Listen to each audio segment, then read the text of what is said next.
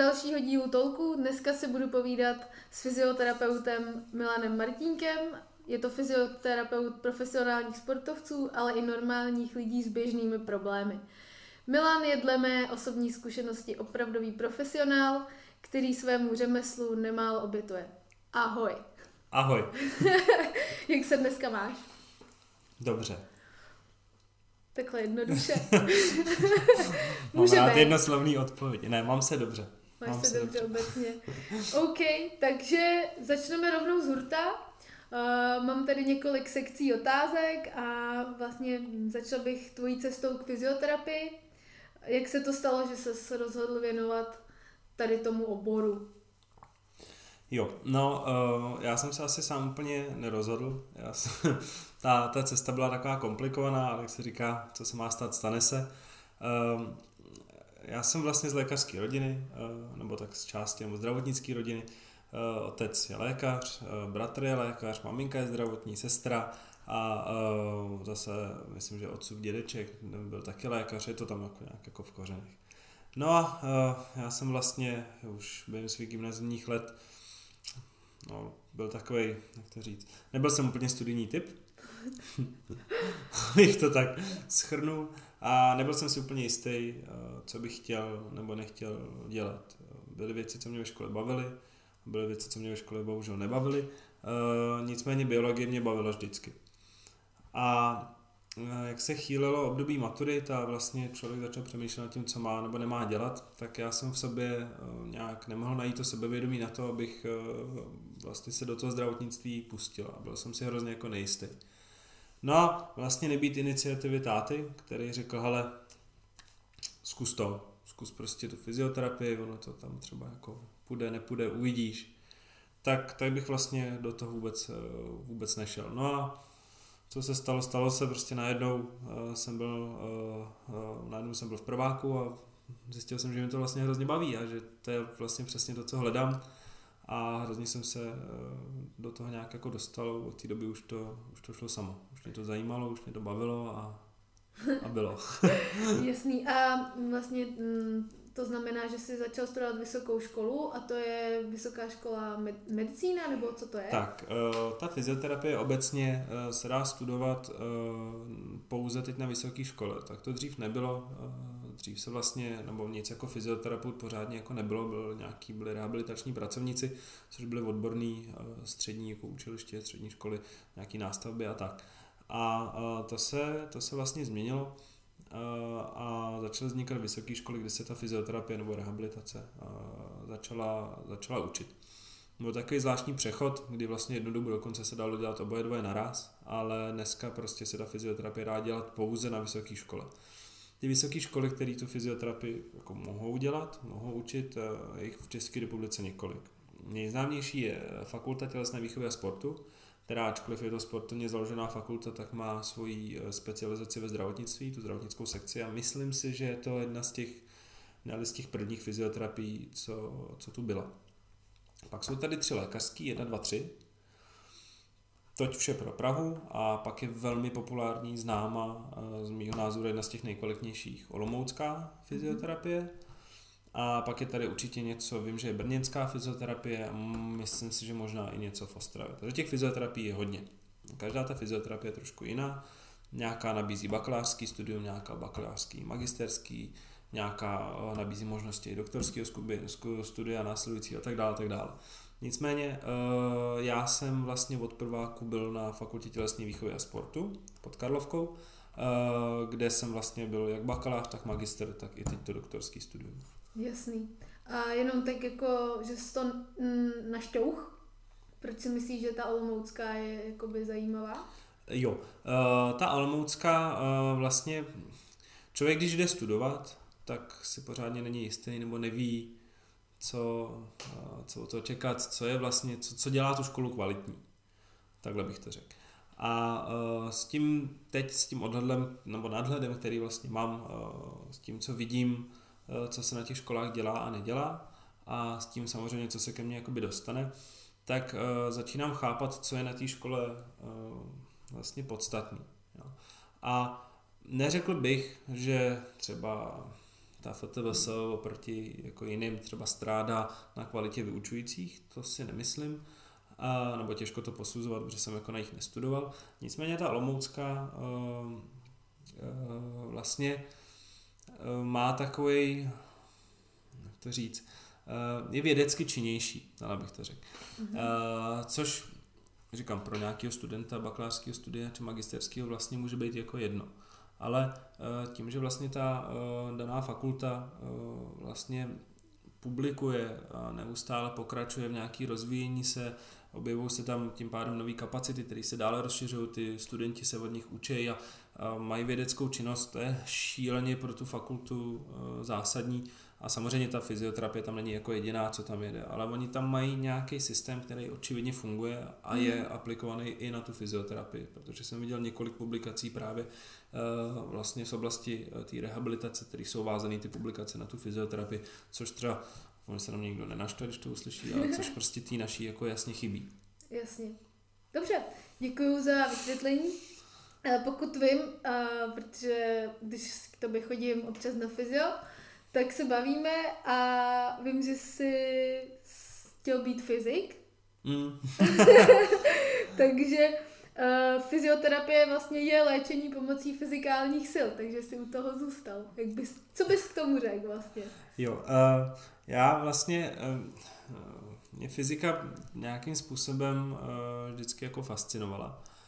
Uh, mě už fascinovala na Gimplu, bohužel mě nikdy nefascinovala ta fyzika, eh, která nám byla podávána a nemyslím si, že by to bylo tím, že by třeba byla podávána špatně, ale nějakým způsobem eh, to nebyl eh, ten druh té fyziky, o který jsem se zrovna jako zajímal. Mě vždycky hrozně fascinoval vesmír jako takový a vesmírný tělesa a všechny věci kolem. No a jak si víc a víc jsem tomu začal věnovat pozornost eh, a ono k té fyzice se člověk stejně jako nějakým způsobem v rámci toho studia té fyzioterapie prostě dostane. Protože celá ta fyzioterapie, jak si říkala, je nějaký používání, aplikování vlastně, nebo užívání nějaký jako fyziky, biomechaniky eh, a takových věcí. Takže ta fyzika je vlastně nevyhnutelná, takže přesně mhm. člověk se k ní ne, eventuálně dostane.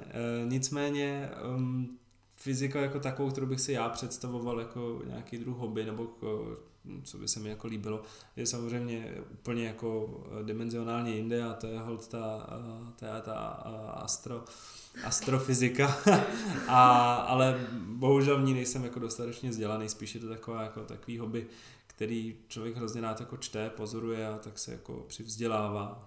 Ještě teda zpět k FTVS, se omlouvám, jako skáču různě. Uh, ty tam ještě teďka nějak funguješ? Ty tam přednášíš nebo? Tak, uh, já jsem vlastně začal uh, nějakou základní výukou v rámci doktorského studia. V momentě, kdy člověk začne studovat nebo dělat tu, tu, tu, tu vědeckou činnost nebo v rámci toho doktorského studia tu vědeckou činnost, tak součástí toho, aby se člověk jako dostal k tomu konci toho doktorátu, tak musí mít nějakou pedagogickou činnost. To. A což je prostě výuka. No, takže hned vlastně v prváku jsem dostal nějaký předměty, co učit, neučit a takhle to nějak jako začalo.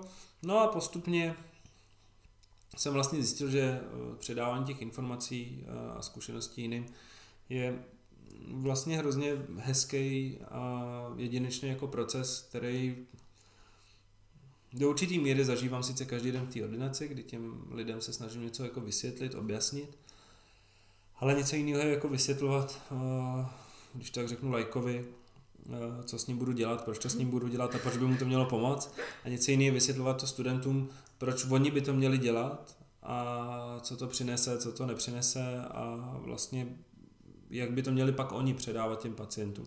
No no, takhle jsem si zjistil, že vlastně mě to eh, hrozně baví a pokud eh, jsou tam jedinci, kteří jsou vlastně otevření tomu získávat, čerpat ty informace, tak je to úplně jako skvělá věc. Takže dneska Eh, tam učím ještě, i když teď je to trošku složitější s, s distanční výukou.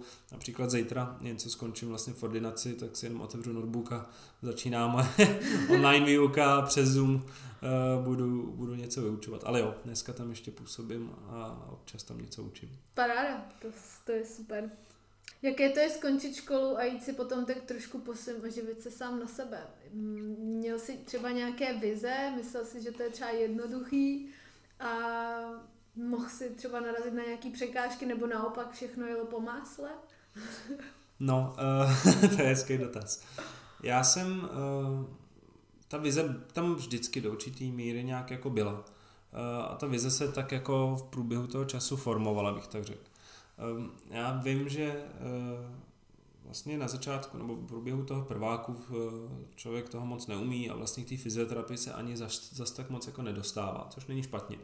Nejdřív se to člověk musí naučit ty základy, musí pochopit uh, nějakou základní, no co základní, pokročilou, velmi pokročilou detailní anatomii, musí uh, do určitý uh, míry tak jako se seznámit s tím, jako že vůbec šahá na ty lidi, do toho je tam vlastně spoustu předmětů, kterými se člověk musí projít. No a na konci toho prváku, nebo vlastně během toho prváku člověk uh, začíná s nějakýma praxema, seznamuje se s těma lidma, chodí do nemocnic a tak dále, rozvíjí jakoby se ten obor ty fyzioterapie, ta, ta, to, uh, ten kontakt s těma lidma. A napříč uh, těma prvníma třema rokama jsou neustále nějaký stáže praxe. Nejpopulárnější v úzovkách jsou takzvané letní praxe, kdy vlastně místo toho nebo normálně jsou že jo, samozřejmě zkouškový období, tak my ještě, na tom, že jsme praktický obor, musíme plnit uh, nějakou souvislou odbornou stáž každý léto. Takže vždycky uh, o tom létě, když doděláte ty předměty, tak uh, musíme jít do nějakého pracoviště, třeba do Motola, do vojenský, já nevím, prostě do nějaké pracoviště. A měsíc v kuse tam prostě jako pracujete normálně, ale je to stáž, nic jako, jako z toho nemáte, prostě se jako učíte a pak z toho děláte nějaký výstup těch pacientů. No, vždycky jsme říkali, že to je jako hrozný jako oprus, mm-hmm. ale je to nezbytný oprus. Je to prostě oprus, při kterém se člověk jako učí. Velmi, fakt jako nezbytný. Bez toho to prostě nejde. No a během těch stáží já jsem si vlastně začal tak jako říkat, hm, a tohle to bych chtěl dělat, a tohle to bych možná nechtěl dělat, a tohle to oddělení hm, a jiný oddělení, člověk si zkouší ty různé oddělení, jak to funguje. Každý se jako musí najít, je to prostě dlouhá cesta. Někomu se prostě líbí být v nemocnici na té ortopedii a pomáhat těm lidem zotavovat se po těch operacích. Někdo chce být na neurologii a dělat složitý neurologický jako případy. Mm-hmm. Jo. Ta rehabilitace dneska už je jako úplně všude. Je to neuvěřitelný, ale velmi těžko se nachází obor nebo i oddělení v nemocnici, kde by ta rehabilitace prostě nepůsobila. Je to, je to neuvěřitelné. Každopádně já jsem si takhle jako uvědomoval, co se mi líbí a co se mi nelíbí. A neustále, vlastně dneska to tvrdím otevřeně, eh, jsem si jako viděl, že nejsem spokojený s tím, jak ta rehabilitace na mnoha pracovištích obecně po České republice funguje. A furt jsem si říkal, že je potřeba těm lidem dát tu rehabilitaci jako lepší. Nějak jako ji vylepšit. Něco, něco mi na tom furt, furt nesedělo. No a samozřejmě člověk nemůže jen tak prostě skončit školu a říct si tak, a teď si otevřu svou soukromou a jako hotovo. To nejde, na to jsou dokonce i zákony, které to jako neumožňují. Člověk musí mít nějakou praxi za sebou a tak. To já jsem věděl, že než jako já začnu tvořit svůj přístup k těm lidem, tak si stejně musím projít nějakou jako praxí. No a naštěstí vlastně jsem nebyl sám, kdo měl velmi podobnou vizi jako já. A jeden z mých eh, blízkých eh, kamarádů, eh, se kterým jsem právě studoval, měl vlastně identickou vizi. No a tu vizi jsme, jen co, jen co to šlo, jen co jsme naplnili tu nejnižší možnou vlastně lhoutu té praxe, mm-hmm. kterou jsme museli mít, aby jsme mohli založit soukromý, soukromý zařízení státní, ne, ne, ne státní. to je kolik? Let nebo tak, měsíců? To se totiž liší na základě toho, eh, jaký titul ten člověk má. Mm-hmm. Jo. Takže v momentě, kdy člověk má magisterský titul, respektive má uh, ukončený to pětiletý studium, tak pak je to minimálně jeden rok na plný úvazek. Takže uh, to je to minimum. Uh, když to bakalář, tak je to zase jiný. Jo. To mm. se to jako mění, kolik jako let člověk musí pracovat pod dohledem, aby mohl začít pracovat sám. No, ale Problém byl, že já jsem ten rok ještě neměl. Mm-hmm. Já jsem, nebo vlastně možná bych to dal dohromady, ale mm, on je to takový, takový eh, složitý jako příběh, že během toho studia člověk jako neustále někde jako zkouší pracovat a tak dále, jako prostě se snaží nějakým způsobem vzdělat. Já jsem, já jsem pracoval už od bakaláře, já prostě, já jsem hned od prváku začal pracovat a dělal jsem v LDNK, dělal jsem motolský hematoonkologii, prostě všude jsem zkoušel jako se učit nějak. Člověk se dostane k různým jako možnostem. No a vlastně ten můj kamarád měl tu roční praxi za sebou dřív, protože nešel rovnou na magistra, ale uh, po bakaláři si dal rok pauzu a pracoval rok v kuse. Mezi tím já jsem dělal toho magistra, takže mm-hmm. díky němu my jsme mohli vlastně uh, založit to nestátní zdravotnické uh, zařízení jakoby na jeho praxi mm-hmm. a uh, nějak, to, nějak to rozjet, což je velmi moje oblíbená populární historka. Stalo, dostali jsme se díky tomu z jeho pauze do takové situace, kdy já jsem vlastně byl na doktorském studiu a on dodělával magistra. Mm-hmm. A já jsem ho vlastně učil. a to bylo teda, to bylo, to bylo úžasný, to bylo hrozně vtipný. No, nicméně během těch, z těch všech jako let člověk jako furt neustále formuje ten svůj pohled, co by chtěl a co by nechtěl. A jak jsem říkal, my jsme se potkali v tom, co bychom pro ty lidi chtěli dělat a jak bychom se chtěli lišit od toho, co se dneska těm lidem eh, vlastně nabízí a na téhle myšlence jsme se založili vlastně to svoje nestátko a uh, vlastně jsme měli ohromný štěstí, si myslím teda, uh, v to, co se z toho stalo. Ono zase Praha nabízí v tomhle tom úžasné jako podmínky. Málo kde si jen tak člověk může jako otevřít jako jen tak koordinaci a bude doufat, že se mu objeví lidi, v té Praze je poptávka po kvalitní rehabilitaci, takže to poměrně šlo, ale jsme otevřeli a od té doby to prostě frčí, frčí a dneska máme jako stabilně narváno a je to jako super a jsme za to hrozně rádi a jako je to fajn, ale myslím si, že tam je velká jako míra nějaký jako štěstí.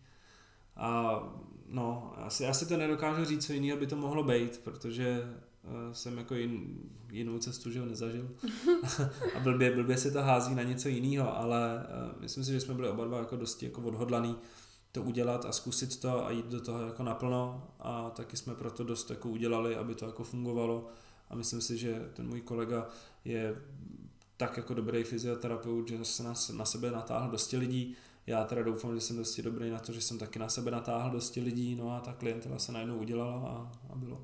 Jasný. Já bych jenom k tomu dodala, že štěstí před připraveným a e, jestli je tvůj kolega stejně příjemný jak ty, tak se nedivím, že tu klientelu si furt jako udržujete, protože to je, tam se člověk prostě těší. Fyzioterapie, co si pod ní má člověk představit, protože vlastně jsme to ještě jako úplně nepopsali. Mm-hmm. A třeba nás poslouchají lidi, kteří to někde zaslechli, ale jako nevědějí, co to přesně je. Mm-hmm. Tak eh, ta fyzioterapie se dá definovat jako eh, různýma způsobama. Tam asi, já bych se snažil asi spíš říct, eh, co si pod tím mají lidi představit. To bude asi mnohem jednodušší, než tady zmiňovat nějaký zákony a co jako fyzioterapeut můžu a nemůžu dělat. Ta fyzioterapie je vlastně nějaký využití hlavně teda, jak my říkáme, nefarmakologických způsobů přístupu léčby. Respektive Eh, co nejvíc, čím kromě jako léků, prášků, chemie. Mm-hmm. Jo? Když to takhle jako, to je takový jako hodně velký jako balík, jak to jako tak jako označit. Když to trošku přiblížím, tak je to využívání eh, jak samozřejmě, samozřejmě eh, té známé části té manuální medicíny, respektive já na někoho šahám, něco dělám a ono ho to uzdraví. K tomu se ještě dostanu, co přesně to je. A dále uh, jsou tady, uh, jak si předtím říkala, ty prostředky fyzikální medicíny jako takový.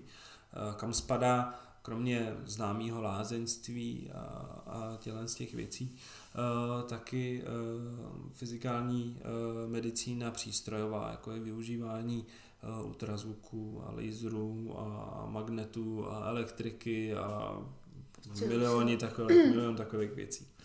Samozřejmě celé to využívání té rehabilitace, to, co my děláme, to šahání, vlastně není jen tak jako nějaký šahání, to, to je všechno uh, fakt postavené na, uh, vlastně na biomechanice, kdy um, součástí toho studia je nějaká biomechanika, kde se člověk učí vlastně, co ty tkáně dělají, když se na ně nějakým způsobem tahá, tlačí, tohle, tamto a uh, člověk pak pochopí, proč s tím tělem dělá to, co s ním dělá a co může pomoct na takový a makový stavy. Jo? Takže vlastně celý je to nějaká aplikace přesně, jak jsme předtím říkali, té fyziky, pochopit, co to tam toho člověka může trápit a jak se to dá fyzikálně ovlivnit a jak to po případě podpořit. Mm-hmm. Jo, takže to je v takovém balíčku zjednodušeně ta fyzioterapie. Není to jenom takový to cvičení, co si spoustu lidí představuje jo, jo. a bohužel mi to hodně lidí říká, já jsem tamhle chodila, to, no jo, a tam jo. mi řekli, udělejte tolik tamto cviků a bylo to, no.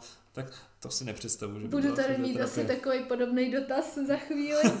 Takže můžeme vlastně říct, že fyzioterapie je součástí medicíny a kdybychom to měli jako zařadit případně do nějaké oblasti, tak kam? Mm-hmm. Uh, tak fyzioterapie jako taková prostě je medicína. Uh, a je to, uh, řekl bych, jeden z prostředků prostě medicíny. Mm-hmm. Jo? Uh, pokud člověka něco trápí, tak uh, nebo tale, řekl bych, že by to, já nechci říct, že by to úplně byl jako podobor té medicíny, je to prostě součást. Mm-hmm. Ta medicína je takový koláč a v tom koláči jsou různý přístupy, jak to tělo léčit a v jakém oboru ho léčit a tak dále. A dejme tomu, že pacient má nějaký problém, tak ta medicína si může vybrat, jakým způsobem na to jít. Dám tady pacientovi léky, ne, odoperuju to, ne, zkusím rehabilitaci, ne, zkusím psychoterapii, ne. Jo, mm-hmm. těch, těch možností je hrozně moc a to všechno do té medicíny spadá. Jasně. Jo? A uh, vlastně záleží asi na tom přístupu a na té správné diagnostice, vlastně kam se ten pacient dostane.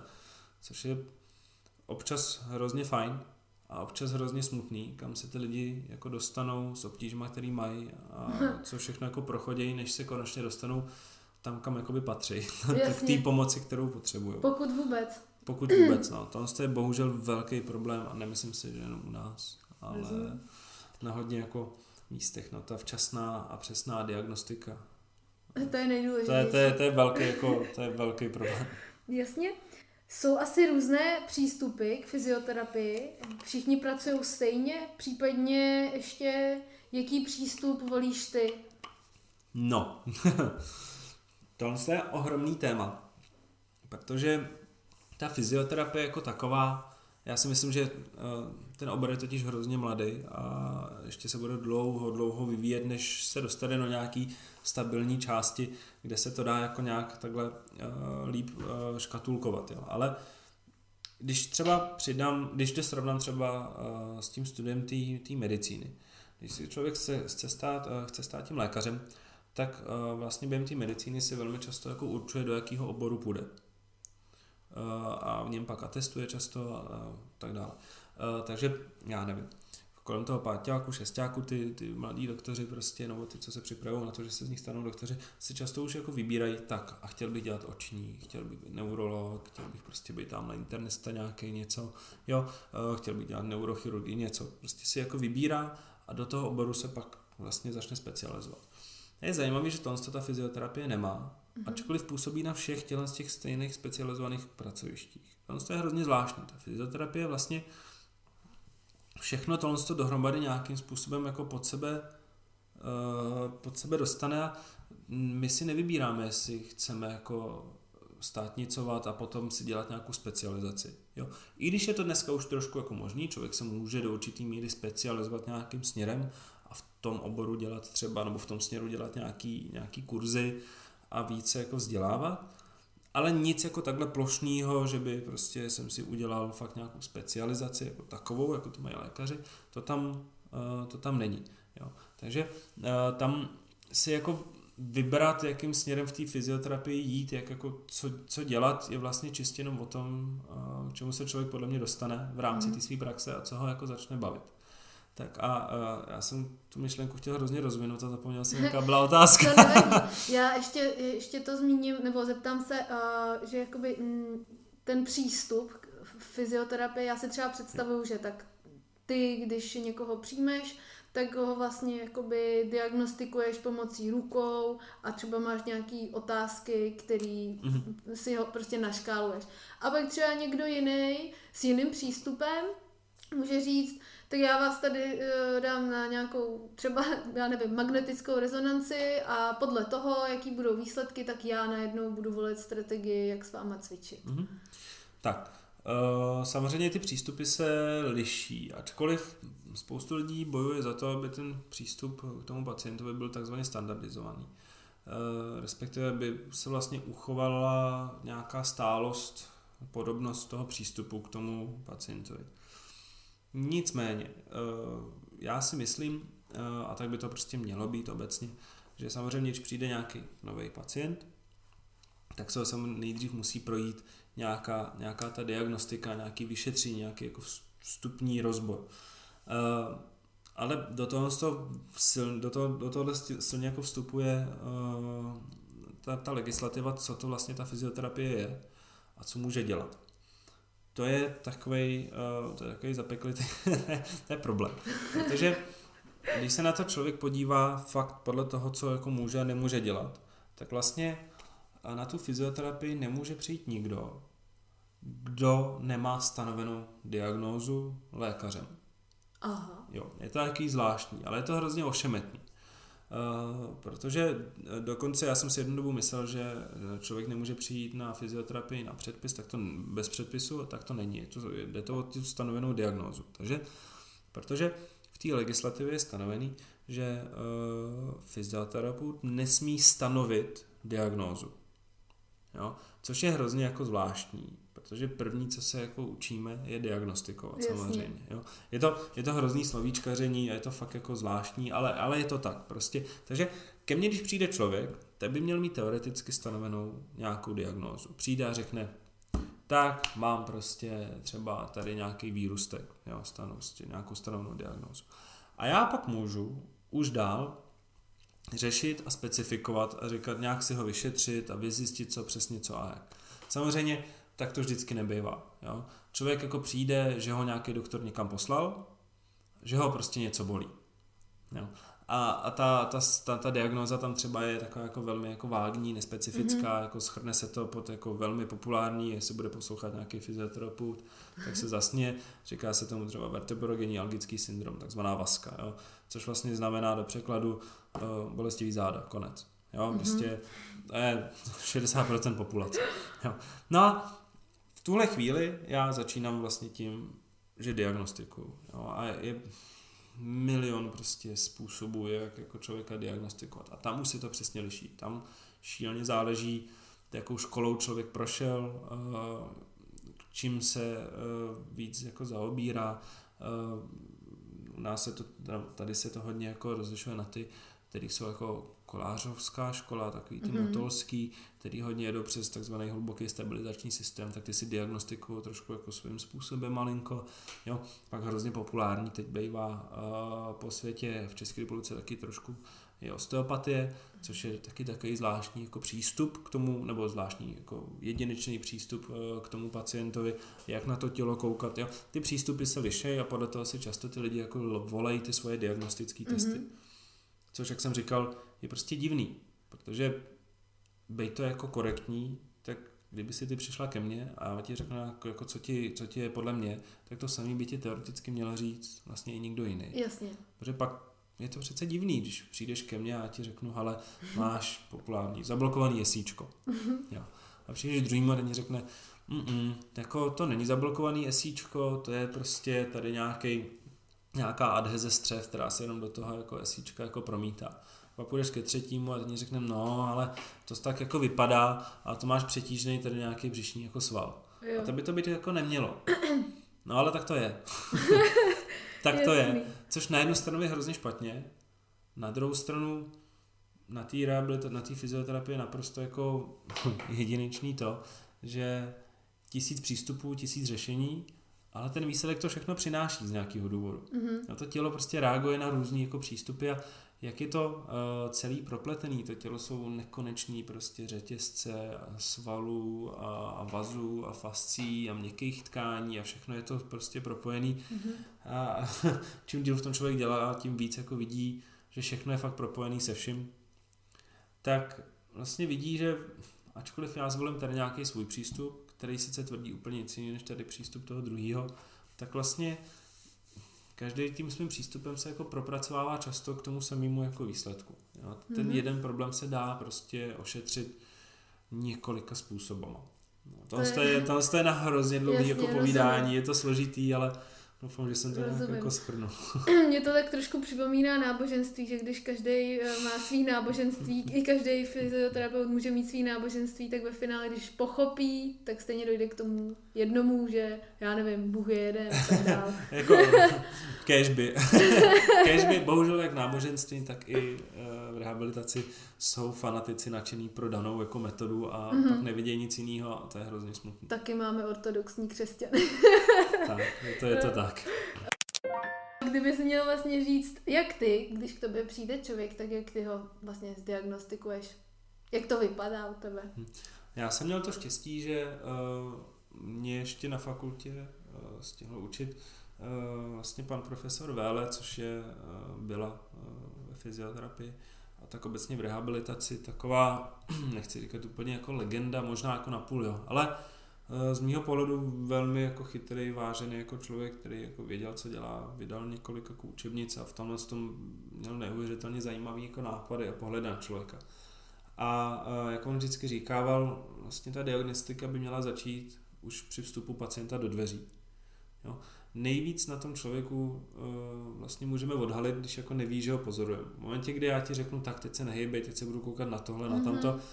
Tak už jako na to trošku cílíš pozornost a už jako něco se jako děje. Uh, nejlepší je přesně koukat na toho člověka, když nemá tušení, že na něj koukáš. Ideálně přesně. Když vstupuje do té ordinace, odkládá si kabát, jo, si boty a vůbec jako neví, že už jako začíná ta diagnostika. A to jsou hrozně cený momenty, kdy uh, podobně zkušený fyzioterapeut už jako vidí okamžitě naladění toho člověka, nějaký pohybový stereotypy, co ho bolí, co ho nebolí, dá se na tom těle poznat velmi jako jednoduše. To je začátek vlastně celého toho vyšetření pro mě. No a pak už je taková tradičnější část, co zná asi každý.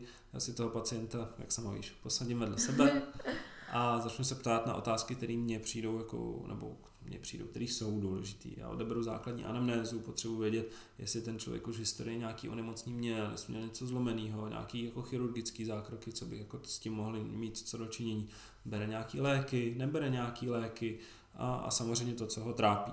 No a pak už samozřejmě dle toho, eh, co ho trápí, tak a pak ty eh, otázky a následné vyšetření jako specifiku, což je standardní, jako standardní postup, protože samozřejmě, když uslyším Eh, jak, jak my říkáme, anamnéze je 80% eh, jakoby toho výsledku, který pak jako máme z toho, jo. Ta, ta anamnéza, vlastně z té anamnézy, jenom z toho, z toho rozhovoru, já už bych si měl být na 80% jistý, co tomu pacientovi je. Jo. A pak si to jenom ověřit.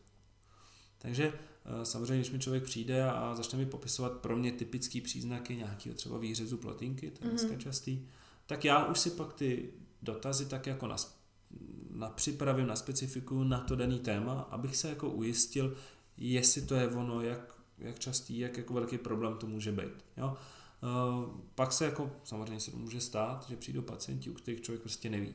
Mm-hmm. Fakt si není jistý, co, co se jako děje musí mít ale vždycky nějakou představu. No a od toho pak je ta druhá část a to jsou už ty moje manuální testy. Já už jako vím z toho, co mi ten pacient řekl, co bych měl otestovat a ověřit si, jestli se o tu danou diagnózu jedná. Mm-hmm. A těma testama si to většinou prokážu. No a pak už na to začíná ta terapie. Jasně. Jo. Super. Tak to zní dost jednoduše. Tady je ta otázka, kterou jsem slibovala. Chodila jsem do takzvaného gymu, kde mě učili, jak správně cvičit, dýchat, stát, dělat dřepy. E, taky učíš lidi tyhle základní prvky, nebo vysloveně už napravuješ, když někdo e, nemá tyhle ty správné pohybové stereotypy? Mm. Uh, tak ono čistě už z toho názvu Physio Gym uh, zní uh, tak jasně jako čiší, že tam půjde hodně o, to, o, ten, o ten přístup, jo, jako co, to, co to bude, že tam bude asi nějaký to cvičení. Já si myslím, že to cvičení pod dohledem toho fyzioterapeuta je hrozně jako zajímavý. Člověk se dozví spoustu věcí, jak jako vlastně, co dělal, proč špatně, co to s tím dělem dělá a nedělá. Eh, to jsou samozřejmě eh, věci, které do té fyzioterapie patří a často jsou součástí eh, vlastně nějaký té léčby toho problému. Ale um, já nemám rád, když pacientům dávám cvičení na doma. Mm-hmm. Prostě pokud, dokud to jde, tak se tomu snažím, snažím vyhnout Samozřejmě jsou jako pacienti, kteří jako přímo jako chtějí nějaký cviky a hned, hned to jako řeknou, v tom případě nemám jako problém jim něco jako dát, protože očividně o to mají zájem a cvičit to budou. Ale jak jsem říkal, teď je trošku malinko ještě jiná doba díky covidu, ale vždycky říkám, ta doba je prostě hektická a málo kdo jako na to má čas a to odhodlání. Samozřejmě zase spoustu lidí jinak říká, no ale když se chce jako vyléčit, tak prostě cvičit bude. No, to je takový diskutabilní. Jsou lidi, kteří prostě na to čas jako nemají. Jsou rodiče, do toho pracují, že jo, do toho doma děti, do toho prostě furt jako něco nestíhají a na to cvičení prostě čas není. Takže mm-hmm. já se tomu snažím vyhnout, dokud to jde. Snažím se toho co nejvíc vlastně zvládnout já sám s nějakou dopomocí toho pacienta, teda vysvětlit, jak je ten problém a spíš než cvičení, třeba dojít té léčby nějakou prevencí. Jo? Mm-hmm. Najít ten spouštěč, co dělá ten, co způsobuje ten problém a naučit se ho vynechávat, vyhýbat se tomu. Jo? A ano, bohužel uh, u spousty lidí prostě stejně ve výsledku dojde k nějaký potřebě jako kompenzovat to, co spouští, teda tu obtíž. Mm-hmm. Takže třeba nějaký jako jednoduchý cvik se nakonec tam stejně jako dá, ale snažím se nezahlcovat ty lidi, aby měli prostě pět různých cviků, který musí každý dělat třikrát denně a tenhle to opakování a jiný opakování, oni mm-hmm. se pak v tom ztratí. Když už, tak se vždycky snažím vymyslet nějaký cvik, který prostě dělá tři věci jako naraz, co jsou důležité pro toho pacienta a, uh, a je to, je to prostě jeden cvik zahrnutý, kde ve všem je prostě, ve kterém je všechno a člověk si ho vlastně dělá dle své jako potřeby. A ještě ho musí zvládnout, že jo, jakoby províst správně. Tak, to, to, je, to, to bývá, no to je vždycky součástí, já vlastně nepouštím pacienta, dokud neuvidím, že to nedělá dobře. A já teda se svými pacienta mám, mám teda musím naštěstí říct jako dobrý vztahy, takže jsme vždycky domluvení, že eh, když bude potřeba, tak eh, postílám okamžitě videa, fotky, cokoliv a většina lidí, když chce, sně, chce nějaký cvik nebo dostává nějaký cvik, tak jsme domluvení, že se mě rovnou toho natáče, jim to ukážu, mm-hmm. namluvím jim, co k tomu mají dělat, nemají dělat a oni si to pak podle toho taky dělají sami. Nicméně jsou pak onemocnění, eh, který stojí pouze na tom, nebo skoro, který stojí hodně na tom domácím cvičení, což jsou právě třeba, jak jsem říkal, ty výhřezy. Mm-hmm. Jsou velmi častý onemocnění, eh, v dnešní sedové době a tam to bez cvičení prostě nejde. Tam jako mm-hmm. není způsob, abych já to celý jako zachránila nějakou jako mobilizací, manipulací, tejpama, prostě měkkýma tkáněma, to prostě nejde. Mm-hmm. Já tomu pacientovi můžu pomoct tomu z toho akutního, ale eh, tam to třeba na těch cvicích jako stojí. Takže abych tak jako schrnul tu odpověď, uh, ano, tyhle ty věci občas využívám, ale eh, snažím se na to jít ještě malinko jako jinak. Dobře, děkuju. Co říkáš na špatné pohybové návyky? Například některé děti chodí, chodily směrem dovnitř, jakoby do X. Kdo za to může a jakou roli v tomhle ohledu podle tebe hrají rodiče třeba? No, to jsou taky těžký témata.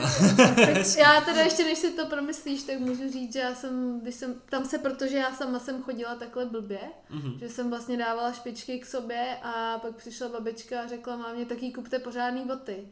A pak se, pak se to nějak jako zlepšilo a už to začalo být dobrý. Tak, mm-hmm.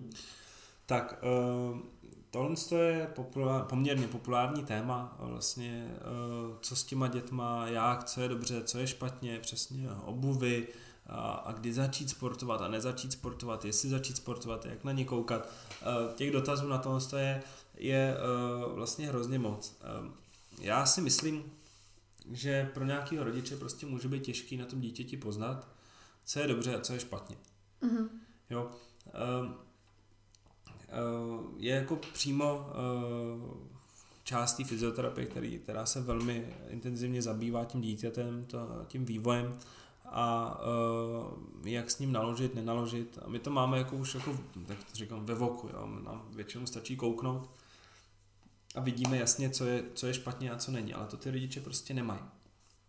A já si fakt dokážu představit, že pro nějakého rodiče uh, může být jako těžký poznat, že, ten, že to dítě má absolutně jako křivý nohy, ačkoliv mm-hmm. se to pro někoho může zdát jako úplně jako absurdní, tak si fakt jako dokážu představit, že vlastně každý má oko na něco jako jiného. Já znám zase jako počítačový mágy, který prostě kouknou na vyplej počítač a řeknou tady tohle je špatně, děje si tam tohle, tamto a já to vůbec jako nechápu. Jo? A oni zase nechápou, že já třeba jako kouknu a řeknu, no hele, to je prostě jasný, tady je tohle, tam, mm-hmm. jo.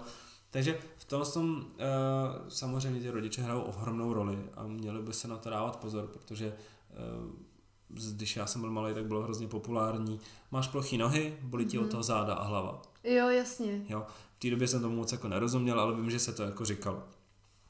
No a, a jsou různý trendy, které se jako přenášejí, nepřenášejí, ale uh, já si myslím, že ty rodiče by se měli snažit na tohle to, uh, nějak jako nahlížet a aspoň trošku jako na to dbát a zkoušet se jako zaměřit, jestli fakt náhodou třeba to moje dítě není to, který by ti mohlo trpět, protože tam je to riziko to, že se to prostě přenese do té dospělosti a může a nemusí se to vyvinout něco, něco horšího. Uh, Dobrý je, že s tím dítětem eh, člověk chodí eh, vlastně k těm pediatrům, který naštěstí eh, často na to umějí koukat mm-hmm. a můžu si toho všimnout. Ale taky taky, říkám, taky nemusí. Jo? Zase záleží, to je doktor od doktora. A taky záleží, o jak jako starém dítěti se bavíme. Jo?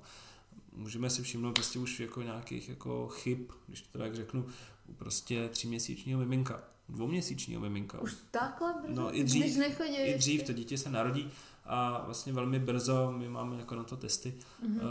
kdy vlastně testujeme neurologicky na to dítě a velmi brzo se dá jako vypozorovat, že třeba tomu dítěti něco nejde, že se špatně jako projevuje motoricky, psychomotoricky a že tam nějaká chyba jako může být. Mm-hmm. Ale je velmi těžký eh, v určitých případech stanovit, zda to je chyba, která se vyvine něco jako špatného to dítě bude třeba opožděný jak motoricky, tak psychicky. Mm-hmm. Jo. Chybí tam intelekt, je to pouze jako prostě chyba toho pohybového aparátu. Co a jak, to se blbě stanovuje. Jo. Jako dá se to do určitý míry vždycky nějak jako trošku odhadnout, ale člověk nikdy jako neví. Mm-hmm. No a pak jsou ty starší děti, dejme tomu od roku, od dvou a dál, kde už to dítě tam stojí, že jo, běhá a na ní to vidíte jako mnohem líp. Takže mm-hmm. vidět to na miminu je něco jiného, vidět to na tom větším dítěti už je trošku lepší, jo, ale uh, já si myslím, že pozorovat ty nožky, jestli jsou do X přesně, jestli jsou propadlý ty klemby, je hrozně jako důležitý, uh, protože ne, nemyslím si, že by bylo tak jako těžký uh, vlastně docílit uh, tomu správnému nastavení. To tělo je nějaký uh, nějaký aparát, který toho člověka jakoby nese někam furt. Jo. A v momentě, kdy ho správně používáme, tak to tělo se umí jako vymodelovat samo pro tu činnost, kterou děláme. Mm-hmm. Proto je důležité nějakou tu činnost mít. Proto se tak jako obecně apeluje na to, bacha, neseďte, hejbejte se, jo. Ačkoliv to zní tak jako tak jako plo, no, jako přesně tak, jako zní to tak, tak to je jako pravda, jo to tělo se udržuje zdraví tím, že se hejbe. Jo, to, je jako, to je jako s autem. Když vezmu auto, zaparkuju ho a rok s ním nebudu jezdit, tak hrozně těžko ho pak nastartuju a rozjedu a, a budu s ním dělat to, co jsem s ním dělal ten rok zpátky. Jo.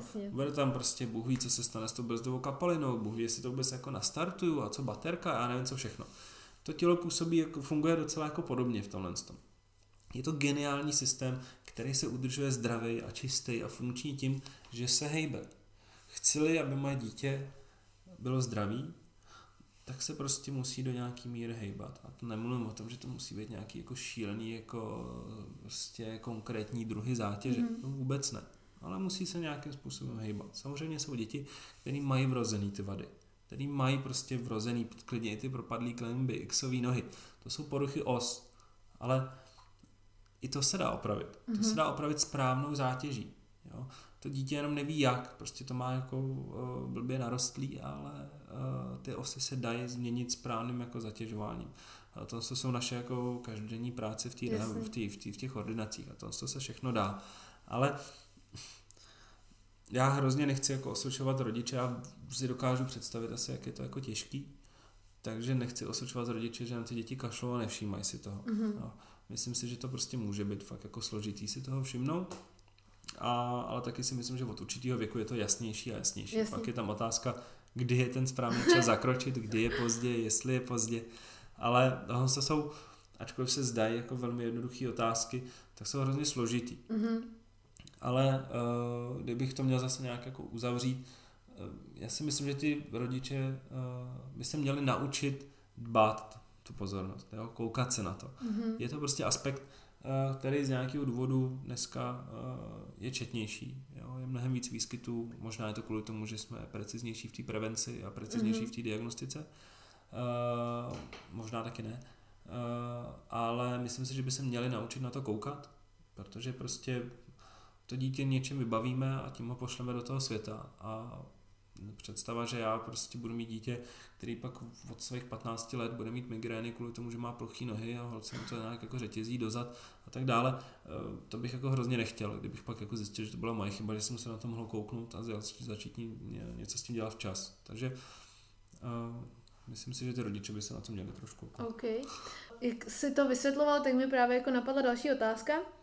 Teďka lidi nechodí tolik do fitka, netrénují tolik s trenérama, a hodně jich potkávám venku třeba běhat, prostě se hejbat, jsou na procházce a jakoby čím víc lidí teďka potkávám, že jich samozřejmě mnohem víc v té přírodě nebo já nevím, venku na ulici, tak já prostě vidím, nejsem žádný odborník, ale já vidím, že tady holka běží, takže šmatlá o sebe kolena a vlastně uh, lítka má směrem ven a podobný různý podivný, jako, nebo ne podivný, ale nějakým způsobem špatný pohybový návyky.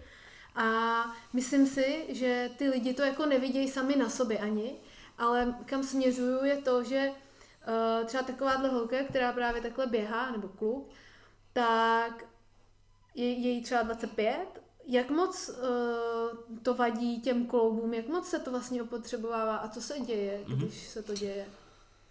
Tam já bych jenom oponoval takovou otázku, která mě napadla. to je, já když takovýhle jako lidi vidím občas, to už je jako, jako nemoc povolání, a vždycky, když někoho vidím, tak první, co si představuju, jako co jim je, co je si trápí, tak jako to proběhne tomu člověku jako v hlavě. Každopádně vždycky se zastavím nakonec na tu otázku, no a je lepší to dělat špatně, nebo to jako nedělat vůbec. Mm-hmm. Jo, jo, jo. A uh, samozřejmě já jsem teda přesvědčený, že je lepší to dělat špatně. Mm-hmm. já uh, díky vlastně té aktuální situaci je vidět přesně kolik lidí najednou se začalo jako pravidelně hejbat. A já si myslím, že je to super, když už nic jiného teda na téhle uh, smutné situaci. uh, já si myslím, že je to super. Uh, Otázkou je, proč to začali ty lidi dělat. Jestli kvůli tomu, že konečně na to mají čas, protože jsou na home office, anebo kvůli tomu, že jsou všichni utrápení uh, z té práce, z toho gauče. A to bude asi kombinace obou. Každopádně, abych odpověděl na tu mm-hmm. otázku. Uh, to opotřebení, nebo ta, ty pohybové návyky je věc, kolem který uh, se často ta fyzioterapie točí. No, nějaký pohybový návyk, nějaký pohybový stereotypy. Je to to, co ten člověk dělá nějakým svým naučeným způsobem. Jo? A tyhle ty návyky, tyhle ty stereotypy jsou prostě úplně všude. Každý pohyb. Ehm, je to krásný se na ty lidi koukat a uvědomit si, kolik věcí eh, to tělo dělá naprosto automaticky. Vůbec si jako neuvědomuje ten proces. Jo? Jak mm-hmm. Už mhm. je to ten automatismus, už je to nějaký naučený, nějaká naučená uh, nervová neuronální jako dráha v tom těle, která se krásně jako aktivuje, aniž bych nad tím musel přemýšlet. Začněme třeba jednoduchou chůzí. Jo? My víme, v jakém pořadí se třeba mají zapojovat nějak svaly při nějakém daném pohybu a co je takzvaně, jak my rádi říkáme, fyziologický, respektive tak, jak to má být. Mm-hmm. Uh, to my jako víme. Tenhle ty stereotypy můžeme na těch lidech testovat a říct, no, vy ten stereotyp děláte špatně, protože se vám zapojuje ten, ten sval později a ten jste moc brzo a přetahuje to ten, ten sval, ten tam nemá vůbec co jako dělat. A to je jako moc hezký. Ale zase, uh, s tímhle s tím se vynořuje uh, spoustu otázek. Já, já, když to studentům jako předávám tyhle ty věci, tak se hrozně snažím být opatrný, abych jim předal jako správnou informaci a nejenom jakoby můj názor. Ale taky se říká, nehas, co tě nepálí. Já jsem to přenesl na neleč, co tě nebolí. Mm-hmm. Je důležitý zvážit tu cenu, vstoupit do těch stereotypů, který to tělo už má zažitý, když ten člověk s tím nemá problémy. Jako dejme tomu, že vidím někoho, jak běží, jak si říkala, prostě mm-hmm. špatně, jo, prostě vidím, že blbě našlapuje a pozdě odvíjí a má zbytečně dlouhý kroky a přetěžuje si to tělo a takovýhle klouby a makový klouby a nepomáhá si rukama a vidím, že to, že to tělo by si mohlo jako mnohem jako víc ulehčit, aby to jako bylo zdravější. No a teď, kdybych toho člověka zastavil a teď bych ho začal nutit předělávat to dle toho obrazu toho, jak by to mělo vypadat. Tak to tělo by to mělo hrozně jako těžký. Ty by se musel zvykat na úplně jiný druh jako zapojování těch mm-hmm. svalů. Jo, a teď všechno by se na to muselo jako zvykat. Ty by to bylo jako těžký, bylo by to fakt jako muka, teď na to při tom každém kroku jako myslet. No a otázkou je, jestli to za to stojí. Když ten člověk s tím jako nemá ty obtíže, když ho nic jako nebolí. Můžu do toho vstoupit? No jasně. No, uh, já si jenom představuju, nevím, možná špatně, jaký to má pak dopady v tom stáří, protože třeba moje babička má vymletý klouby a teď si říkám tady, tyjo, tady ta holka jak ona to pak bude mít, když bude mít na jednu stranu semletý ty tak. klouby a na druhý nepoužitý. Jo, eh, k tomu jsem se chtěl dostat. Tam, tam, ne, eh, tam, tam už je to eh, samozřejmě o té o míře toho opakování a dostáváme se do toho, jestli se bavíme o aktivitě jednou týden, o nějakém rekreačním sportu a čtyřikrát týdně třeba. o nějakým profi. Tak čtyřikrát týdně už je teda dle mýho docela, docela slušná četnost. To už jako není jen tak jako občas jako jít proběhnout. V momentě, kdy se člověk tomu věnuje takhle často, tak si mm-hmm. myslím, že už stojí za to, a tam zase záleží, dejme tomu, že je to ten běh, mm-hmm. tak tam už záleží na tom samozřejmě, kolik toho taky uběhne.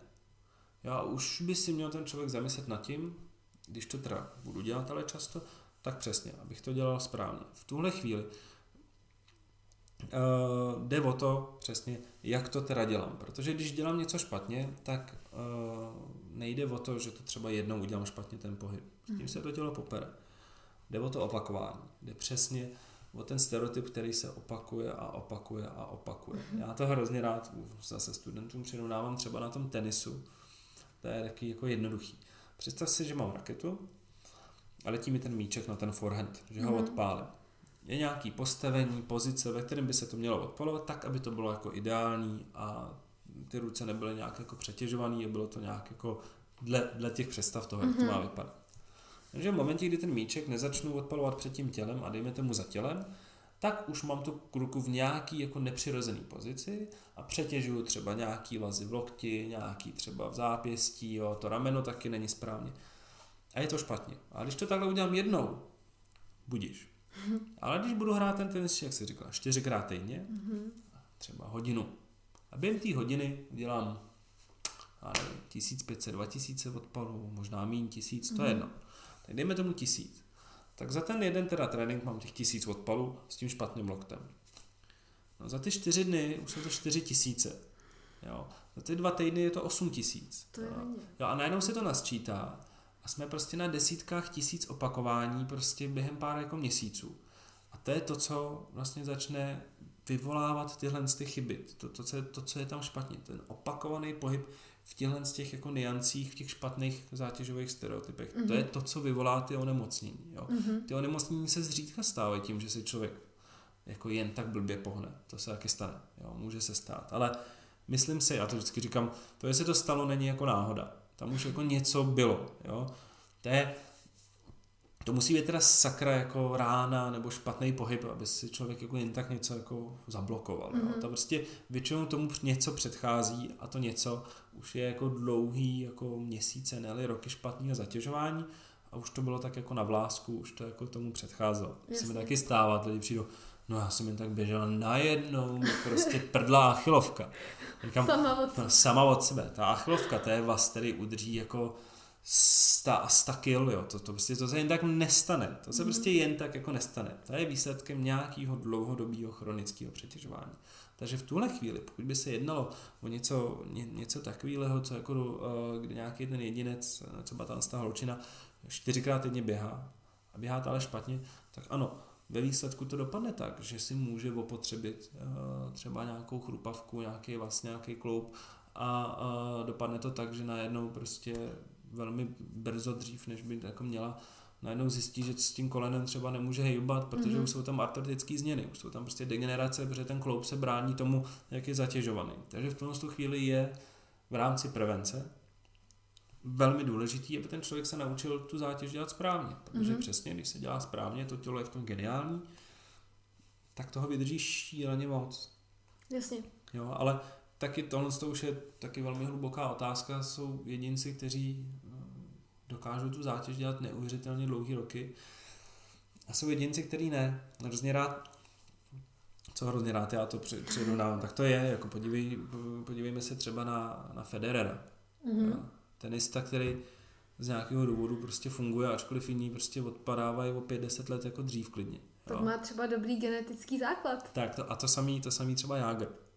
Jo? Mm-hmm. A já si nemyslím, že je to náhoda, že tyhle ty jako dva uh, vydrží tak dlouho, protože když člověk začne rozumět trošku tomu tělu a začne rozumět tomu pohybu, jo, je to úplně jedno, jaký je to sport. No, kdy člověk jako rozumí, co to tělo dělá a jak se má zatěžovat, tak je úplně jedno, co to je za sport a je to v tom vidět. Tak mm-hmm. jak ten Federer, ten Jágr vlastně tu svoji zátěž umějí hrozně dobře jakoby rozložit do toho těla. A vždycky, když dělají nějaký, nebo pokud můžou, v tom, v tom, to v tom hokeji je trošku jako těžký, že tam se všichni naráží a tak, ale velmi často on, když jako třeba střílí z toho puku nebo tak, uh, tak, tak je vidět, jak krásně má ty klouby jakoby nad sebou. Mm-hmm. Jo? Jak jsem říkal s tím tenisem. Jo? No není to prostě každý kloub jako někde jinde, ale všechno je to krásně, kotník, koleno, kyčel, Jasně. rameno nad sebou při tom odpalu. Jo? Je to všechno krásně v tom ideálním nastavení, kde ten kloub se vlastně nepotřebovává. A to samé je i pro ten běh. Mm-hmm. Je tady nějaký ideální nastavení, ve kterém běžet, tak aby to opotřebení toho materiálu bylo úplně minimální. Tudíž se dá běžet jako nekonečně dlouho skoro, dokud mi to běh a srdce jako dovolí. Jo? A vážně si taky myslím, že na tom hraje velkou roli ta genetika. Jak ten jedinec je prostě jako vybavený. Já si myslím, že jsou jedinci, kteří mají nějaký predispozice v rámci toho zatěžování těch kloubů prostě vrozený. A dej jim to líp. Rozumím. Jaký je rozdíl mezi rehabilitací, fyzioterapií a masáží?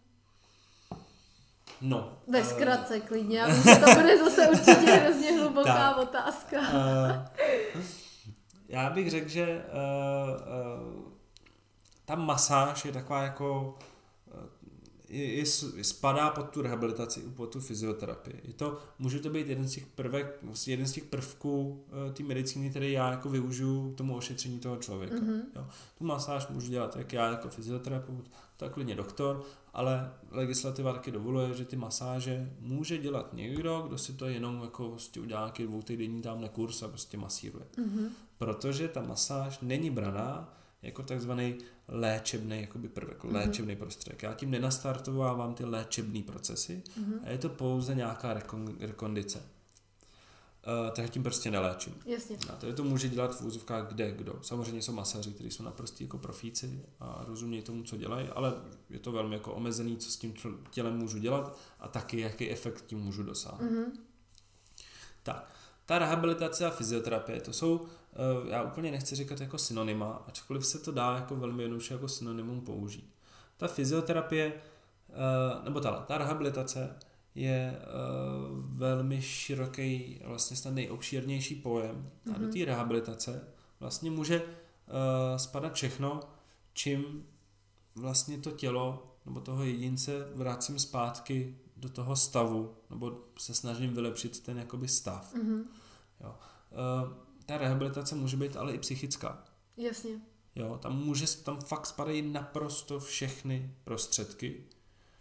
Uh, takže já nevím, například v rámci té rehabilitace, dejme tomu pacienta po nějaké operaci, tam může být jak konkrétní fyzioterapie, mm-hmm.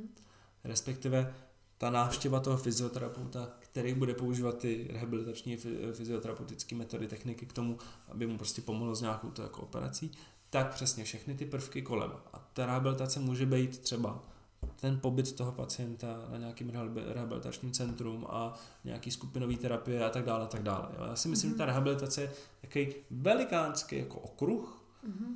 do kterého to všechno jakoby spadá. Můžu do toho skočit, takže třeba uh, na Můžu? No jasně, jasně.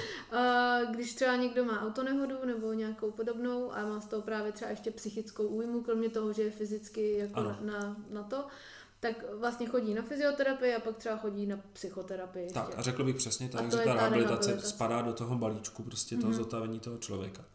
Já ještě rád taky říkám zase, eh, když, když to přenáším nějak jako studentům, tak uh, hezky vystihuje uh, ta fyzioterapie, tu fyzioterapii uh, to, že vlastně my říkáme medicína dává život, fyzioterapie dává kvalitu života. to zní velmi, to je takový Jo, my vlastně v té fyzioterapii eh, se snažíme co nejvíc posunout, zvednout nebo vrátit tu kvalitu toho života. Jo? Dejme tomu, že ty přijdeš s bolestí, je to nějaký, uh, nějaký diskomfort, prostě mm-hmm. nelíbí se ti to, je to nepříjemný. A já se tou fyzioterapií ti snažím zvýšit tu kvalitu toho života. Já se ti snažím zbavit té bolesti, aby si zase mohla fungovat tak, jak si jako představuješ, aby si měla zase kvalitní život. Jo? Ať jsou to migrény, ať jsou to bolesti zad, ať jsou to křivé nohy, pro tebe je to nějaký diskomfort, kterýho mm-hmm. já mhm. se snažím prostě zbavit. Takže takhle si myslím, že by se to dalo říct. Super. Super, jo, jo. Za mě pocitově určitě souhlasím, protože že jo, já jsem začala chodit k tobě na fyzioterapii, eh, protože vím, že běh, jako běhám víc než, nebo sportu víc než je do, než prostě běžný člověk a aby jsem to mohla dělat dál, tak se musím udržovat v nějaký, v nějaký, kon, ne, v nějakém jako stavu. Takže nějakým použitelným. Použitelným stavu. rozhodně doporučuji každému, kdo sportuje, právě chodit na tu fyzioterapii. A jak se jako fyzioterapeut díváš na lidský tělo? Jako něco jsme už řekli, že třeba pozoruješ, když mm-hmm. takhle jdeš, že to je ta nemoc povolání, ale jak, jak to jako vnímáš? Mě to lidské tělo do určité míry fascinuje a do určité míry děsí. E, Samozřejmě, když člověk začne studovat tu anatomii a kouká na to, tak je fakt neuvěřitelný, jak to tělo jako zajímavý a z čeho všeho jako je a co tam všechno je a jak to jako umí. Je to jako nepředstavitelně složitý jako stroj nebo schránka, která nás jako, jako nese. Až, až si člověk přesně občas jako cítí takovou, takový to jako nábožno, taky si říká, to snad jako není možný, že to jako vzniklo samo nějakou evolucí, ačkoliv evoluce je mož, jako mocná a, a trvalo to jako miliony a miliony a miliony let, tak stejně ta fascinace je prostě neuvěřitelná, jak, jak hrozně chytře to tělo je konstruovaný, jako co všechno dokáže a jak, jak hezky to dokáže. Jo, ale takže to je takový můj jako primární jako pohled na, na to tělo, jako absolutní jako fascinace a zároveň vlastně eh, je šíleně hezký, na co všechno to tělo, eh, tělo jako reaguje. Bavíme-li si o, o lidském těle, a ne o tělech obecně, jako je třeba nějaký jako zvířecí, že? Mm-hmm, ne lidský. No.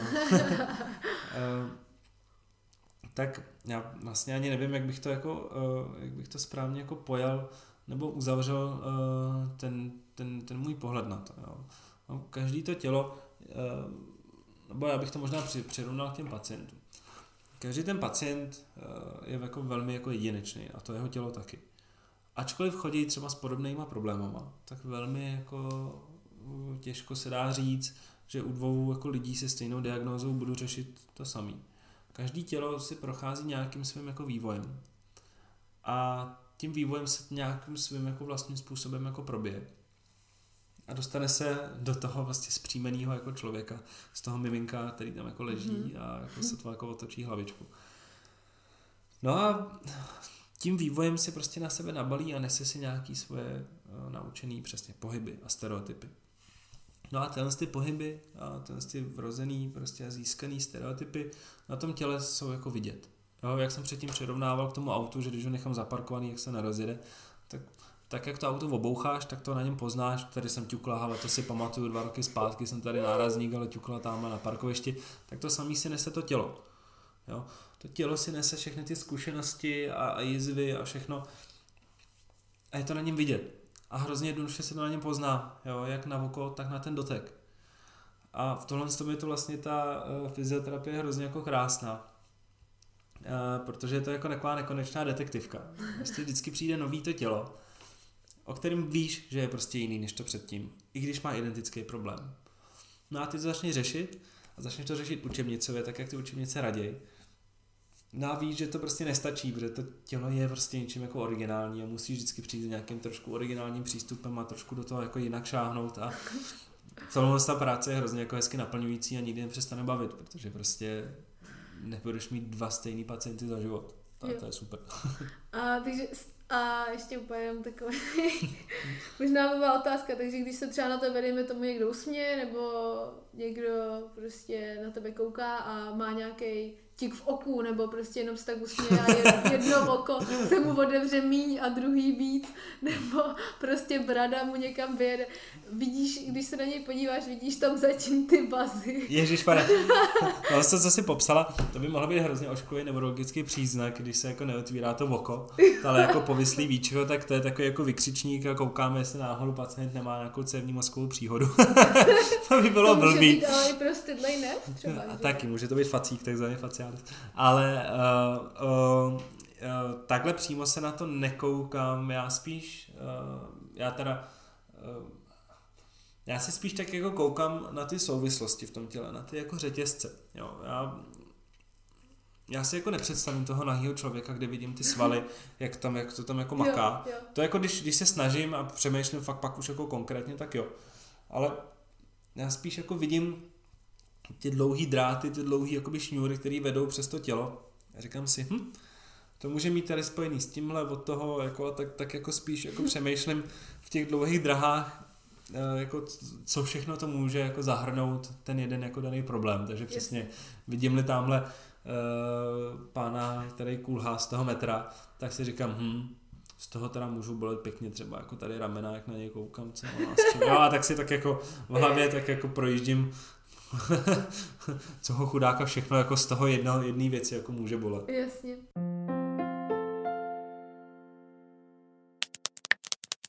Bolest. Co to vlastně je z pohledu fyzioterapie?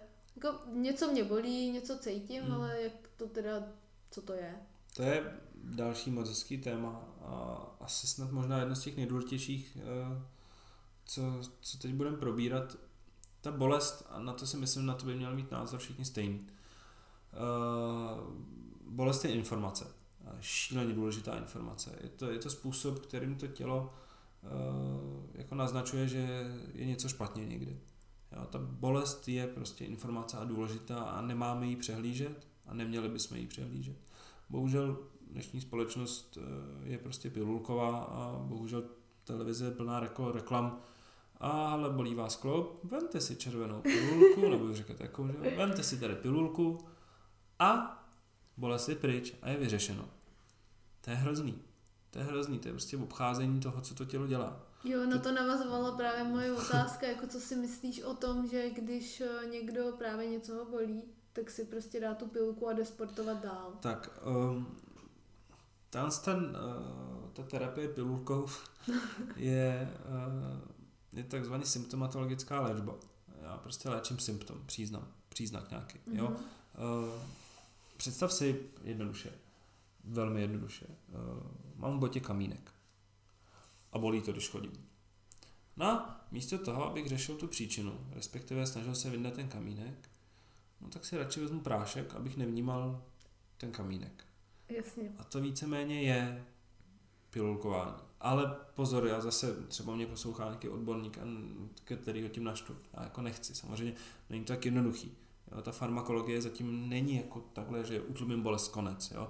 Mm-hmm. mají další jako významy, jo. to jsou nějaký antiflogistika nebo antipyretika, které třeba potlačují nějaký zánětlivé reakce a hrozně jako záleží, na co si ten člověk bere ten prášek. Mm-hmm. Nicméně dneska je vážně prostě pilulková jako doba a spoustu lidí má jako tendenci nebo bere to jako normální, že ho něco bolí Beru to jako normu. No, to je normální, že mě teď v tomhle věku bolí záda. Tak si na to normálně vezmu tu pilulku. A, jo, a na tom není nic normálního. Bolest není normální. Jasně. Proto, proto to tělo má za ty dlouhý jako miliony let toho vývoje vyvinutý tyhle ty věci a tyhle ty informace. To, že mě něco zabolí, je signál pro ten mozek a ještě tak krásně lokalizovaný. Jo. Ten člověk jako ví, kde ho to bolí, což je super. Jo. Blbý by bylo, kdyby najednou bylo, něco tě bolí, nejdi to. To by bylo blbý, že? Ale my krásně a jasně víme, co a kde mě bolí. No super. Tak to akorát to tělo signalizuje, ale pozor, měl bys to začít řešit.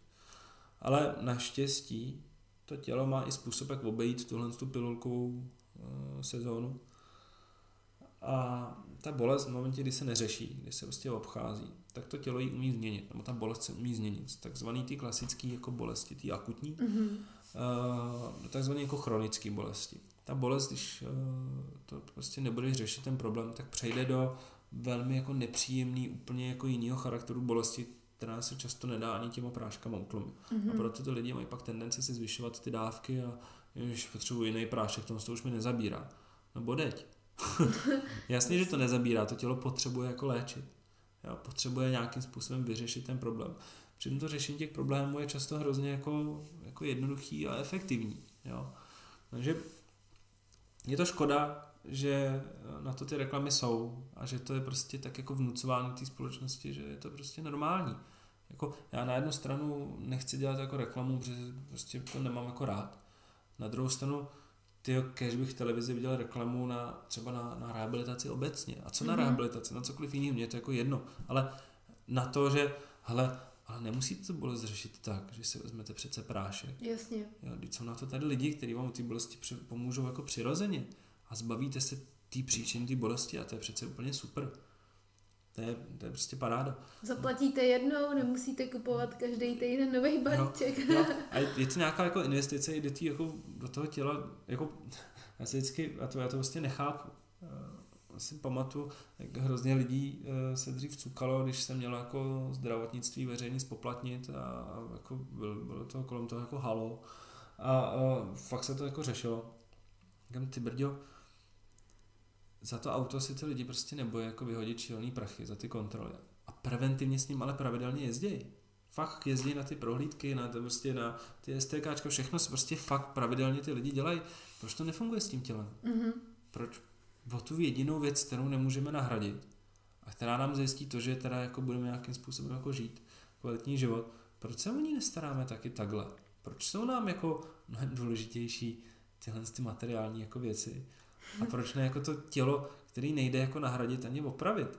A je to hrozně smutný, kam jako, mě, mě, mě, fakt je mi to jako líto, jo, že to tělo si to jako zaslouží, ale na druhou stranu tělo máme jenom jedno a jaký si to uděláme, tak ví to jako máme. Jo, jo, jo takže, takže v tom, tom já apeluju vlastně na tu prevenci.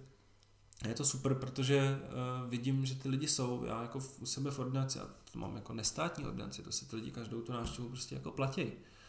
Tak vlastně ty lidi chodí fakt preventivně. Prostě mám nespočet pacientů, se kterými jsme vyřešili nějaký problém, už ho nemají, ale vidějí, jak super to je cítit se dobře. Mm. Mi vždycky řeknou, ty já jsem ani nevěděl, že se takhle můžu cítit, to je hrozně jako zajímavý. Říkám, to je ale hrozně, to je hrozně jako hezký, je jako by to jako, jako roztažení ty, ty, toho, jako toho smogu, tím jako mlhy a ty, jako, ty brďo, mě to trápilo tak dlouho proč jsem to neudělal dřív? Jo, jo. Říkám, no ale díky bohu, že se to jako vůbec stalo, super. No a chodí pak preventivně, kdyby náhodou, na kou, my to, to děláme srandu a říkáme, na údržbu.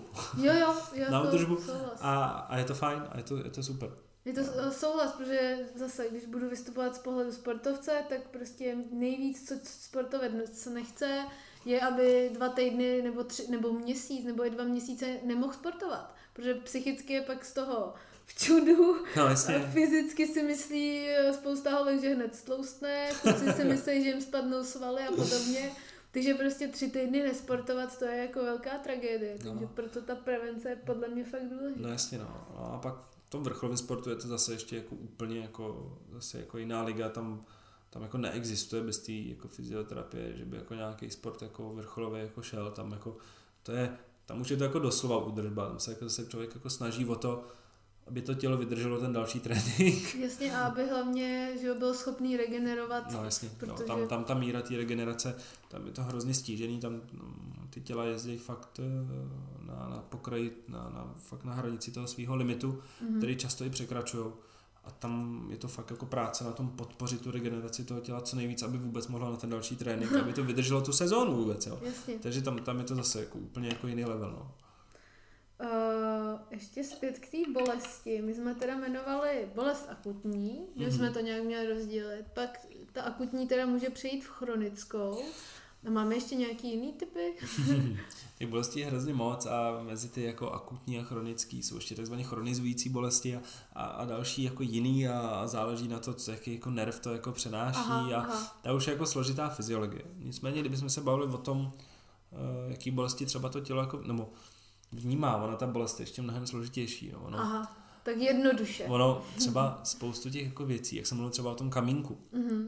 v té botě, tak spoustu těch bolestí třeba to tělo, ta hlava jako cíleně vypíná. Vypíná. Mm-hmm. a zkouší se ten problém jako vyřešit nějak jako samo. Jo. A zase, příklad s tím kamínkem. Třeba těsně předtím, než je ta fáze toho uvědomění ty, ty bolesti, tak je fáze, kdy ty začneš jako měnit stereotyp té chůze tak, abys na ten kamínek nešlapala. Ano. A když to jako nefunguje úplně, tak to tělo řekne, ok, to nejde, ale bolest, šup, tam. Jo? A najednou bolest a ta bolest je nejlepší způsob, jak se v těle přenaučíš, no přenaučíš, měníš uh, stereotypy, ty, ty návyky. Jasně. To je, ale ty se můžeš snažit naučit prostě ten, tím, v tom tenise odpalovat ten míček prostě jinak jako tisíckrát a nejde to, protože tam máš ten stereotyp, prostě jak, jak jsi to hrála celý život. Jednou tě začne bolet zápěstí, okamžitě hraješ jinak. Mm-hmm. Okamžitě to tělo na, vybere jiný, stero, jiný druh zapínání těch svalů, aby se z té bolesti prostě vyhla. Takže předtím, než si tu bolest uvědomíš, tak je tam fáze, kdy to tělo se to snaží vyřešit samo a tu bolest ještě jako nepouští mm-hmm. do toho, eh, do, těch, do té kůry toho mozku, by si si jako vůbec uvědomila. Jo, v tom mozku jsou centra pro tu bolest a co se tam děje, co se tam vyhodnocuje, je hrozně moc věcí. Každopádně uh, jsou tady i jiný druhy bolesti. Jsou, jsou bolesti, které jsou uh, takzvaně psychosomatické. Mm-hmm. Jsou bolesti, uh, které fakt jako můžou být způsobený, uh, nebo já o té psychosomatice chci mluvit jako hrozně opatrně, protože ačkoliv ta doba už je jako jiná, už se na tu psychosomatiku taky trošku jinak nahlíží, tak pro spoustu lidí to může být citlivý téma. Když jim řeknu, ale to může být psychosomatický, tak se můžou cítit jako blázni, jo, takzvaně, což jako nechci a je to špatný pohled, jako nikdo není blázen. Psychosomatika je ohromná součást celé medicíny a v různých oborech jsou uh, různý jako zastoupení těch psychosomatických pacientů. Jo, třeba velké množství z psychosomatických pacientů je třeba v gastroenterologii, tam ohromné mm-hmm. množství psychosomatiků. A to neznamená, že ten problém jako neexistuje, no, znamená, že ta kaskáda, ten vršek, ta špička té pyramidy toho problému, prostě začíná a, třeba nějakým stresem, nějakým mm-hmm. tlakem. Jo. A jsou lidi, kteří takzvaně somatizují, kteří prostě místo toho, a, a, aby třeba projevili emoci, tak ji v sobě drží ta emoce prostě nezmizí. To, prostě to, to tělo to něco musí jako transformovat, předělat. A často to je v nějaký třeba jako napětí svalový nebo tak něco. Mm-hmm. No.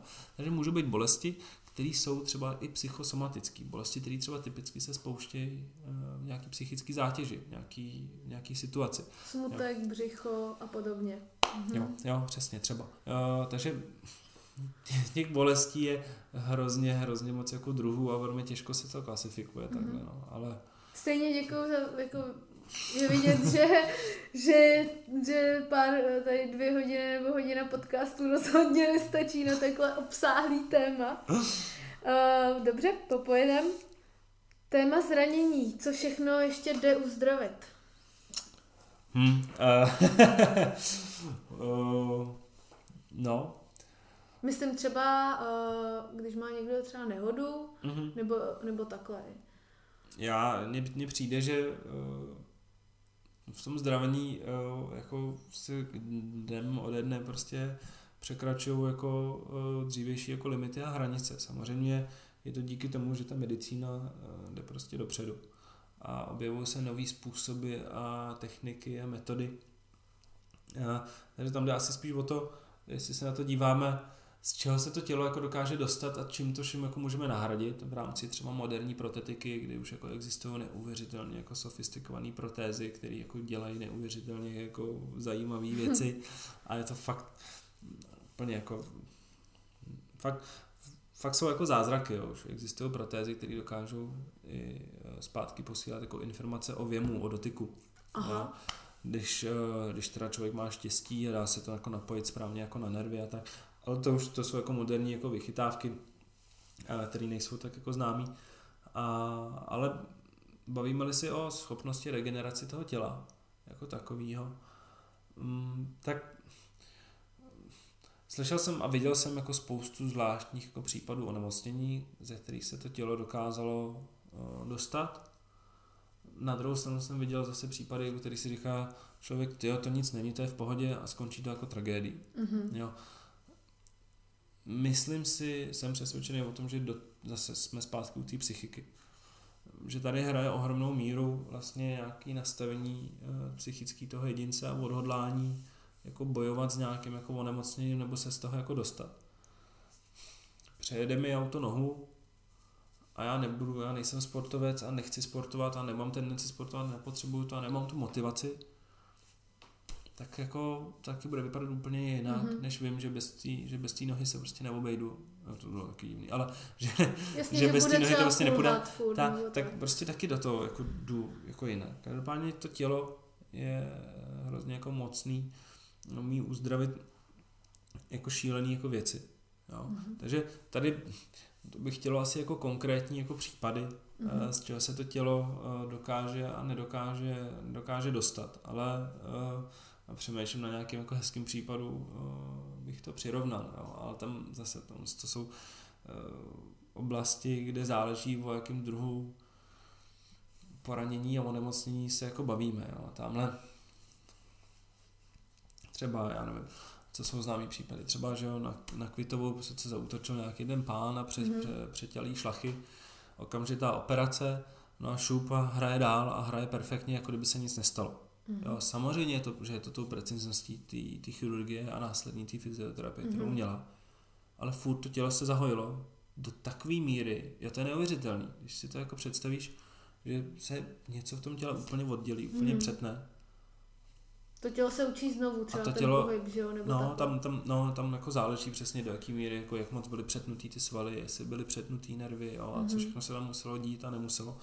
Ale je to jako neuvěřitelný, jo, je to, je to, je to, je to šíleně jako zajímavý, ale tam z toho hodně zase se pak už bavíme o nějaký jako plasticitě, neuroplasticitě mozku, co ten mozek vlastně dokáže s tím tělem jako následně jako udělat, jo, protože uh,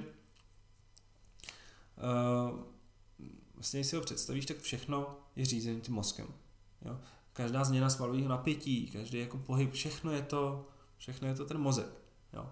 Takže uh, tam je to hodně přesně o tom, uh, jak moc pozornosti ten mozek do té dané části toho těla třeba jako věnuje a jak moc jako tomu chce jako věnovat. Jo? Proto třeba jednou z metod té fyzioterapie jsou jako stimulace takzvaný, jo? kdy prostě ty se snažíš nadráždit nějakou část těla Mhm. jenom prostě nadráždit, aby ten mozek tomu začal jako věnovat víc pozornosti. Už to samo o sobě je hojení. Už to samo o sobě prostě jí má ohromný jako efekt. Dokonce existují rehabilitace pohybu v představě, že si pouze představuješ pohyb. A to samo o sobě je prokázané, že už ty svaly aktivuje. Jenom ta myšlenka na ten pohyb. Nebo pouze pohled na pohyb, když ho dělá někdo jiný. Tak už, už to začíná aktivovat jako, už připravovat ty svaly na ten pohyb. Je to jako neuvěřitelný, proč a jak se to tělo to, to naučilo a co všechno jako to umí, ale vím, že pro ty posluchače by bylo asi jednodušší jako říct jasnou jako ukázku, ale tady pán si prostě totálně jako měl otevřenou zlomeninu, rozsekaný svaly a nevím co prostě všechno a prostě se to zahojilo, ale Je to asi individuální. je to co? hrozně individuální a hrozně jako těžko, uh, hrozně těžko se to jako dá jako přirovnávat. Ale jo, jsou lidi, kteří prostě strávili prostě tři roky tamhle na jipce, probrali se a po složitých jako operacích a prostě stejně začali znova běhat a stejně prostě běhají dobře. Mhm. Prostě to tělo má ohromné schopnosti a proto jako regenerovat a proto bychom se o ně taky měli nějak jako starat, že jo. A jsme zpátky u té prevence, jo, takový začarovaný kruh tohle. Jasně. Děkuju. Eh, jaký byl tvůj nejtěžší případ?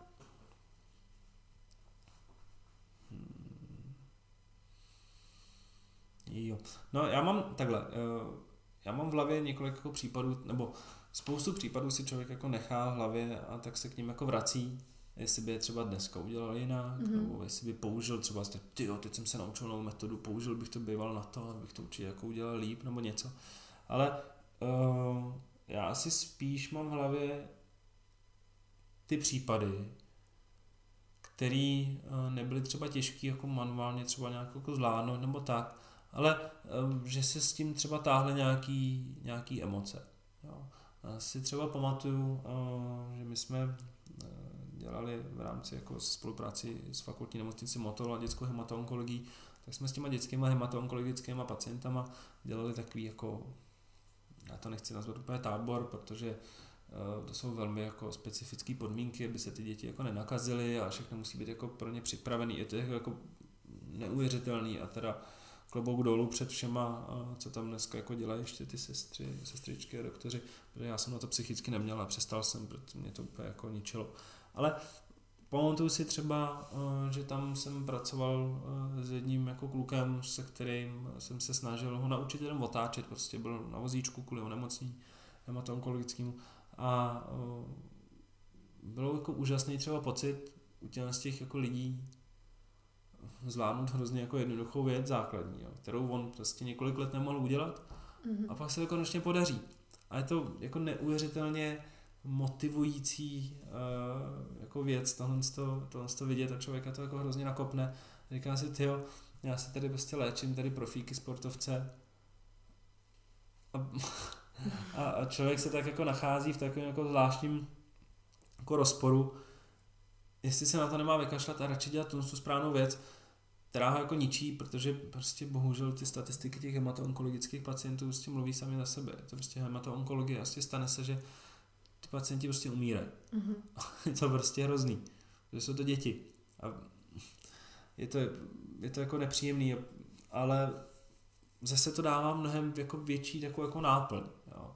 Takže třeba tohle je jeden jako z mých takových jako pacientů těžkých, kterých si pamatuju, že mě prostě naprosto jako naplňovalo pokoušet se vůbec s ním dělat jako základní věci, jako naučit se otáčet prostě v poloze v leže, mm-hmm. což se zdá jako hloupost, no. ale je to neuvěřitelně jako důležitý pro prostě osobní hygienu, možnosti podat si pití, něco tamhle jako fungovat aspoň jako v tom leže a tak. Jo. A, a takových jako pacientů jako pár takhle mám, který třeba jako pamatuju. Jo. Mm-hmm. A pak kdybych jako měl něco jako z toho, z toho jako klasického světa té fyzioterapie, tak Tyjo, těch pacientů jako je hodně, ale třeba taky vzpomínám na jednoho dětského pacienta, 12 let, v té době 10 možná letou holčičku, si nejsem jistý, která chudák měla prostě vrozenou, no má vrozenou vadu, má deformity prostě páteře, má tam takový jako uzlíky a, a má do toho vlastně několik jako výhřezů, prostě v deseti letech hrozný šílený bolesti, nemůže, nemohla sedět, nemohla stát, nemohla nic, prostě mm-hmm. věční jako bolesti. A si pamatuju, že to byla krásná jako rehabilitace, kdy za, mě, za mnou vždycky docházela právě maminka tady s tím, eh, s tou holčičkou, Žovka se jmenovala. Mm-hmm. A, a bylo to hrozně super, protože na ní bylo každým dnem jako vidět, jak se to jako zlepšuje tou intenzivní prací a že to jako jde, když se ten člověk odhodlá. No bylo to super a pak jednoho dne prostě Žovka prostě přijde a obejme tě a řekne, je, a já jsem se těšila a podívej, co už všechno umím a už si můžu sednout, je, já ti budu moci jít jako s ostatníma dětma na výlet, pojedeme dlouho v autobuse, já to prostě už zvládla, super. Jo a takový jako jednoduché věci, jako s dětma se třídou v autobuse, tak jako a ona měla hroznou radost, věc, přesně, no. ona měla hroznou radost, že jí z toho nebolely ty záda, že nemusela jako tam brečet bolestí a brát si jako prášky. Hustý. Jo, to, je, to jsou jaký třeba jako momenty, na které si jako vzpomínám, že to jsou jako fajn, zajímaví jako pacienti, ale těžko budu jako vybírat nějaký jako konkrétního, který byl jako nejsložitější.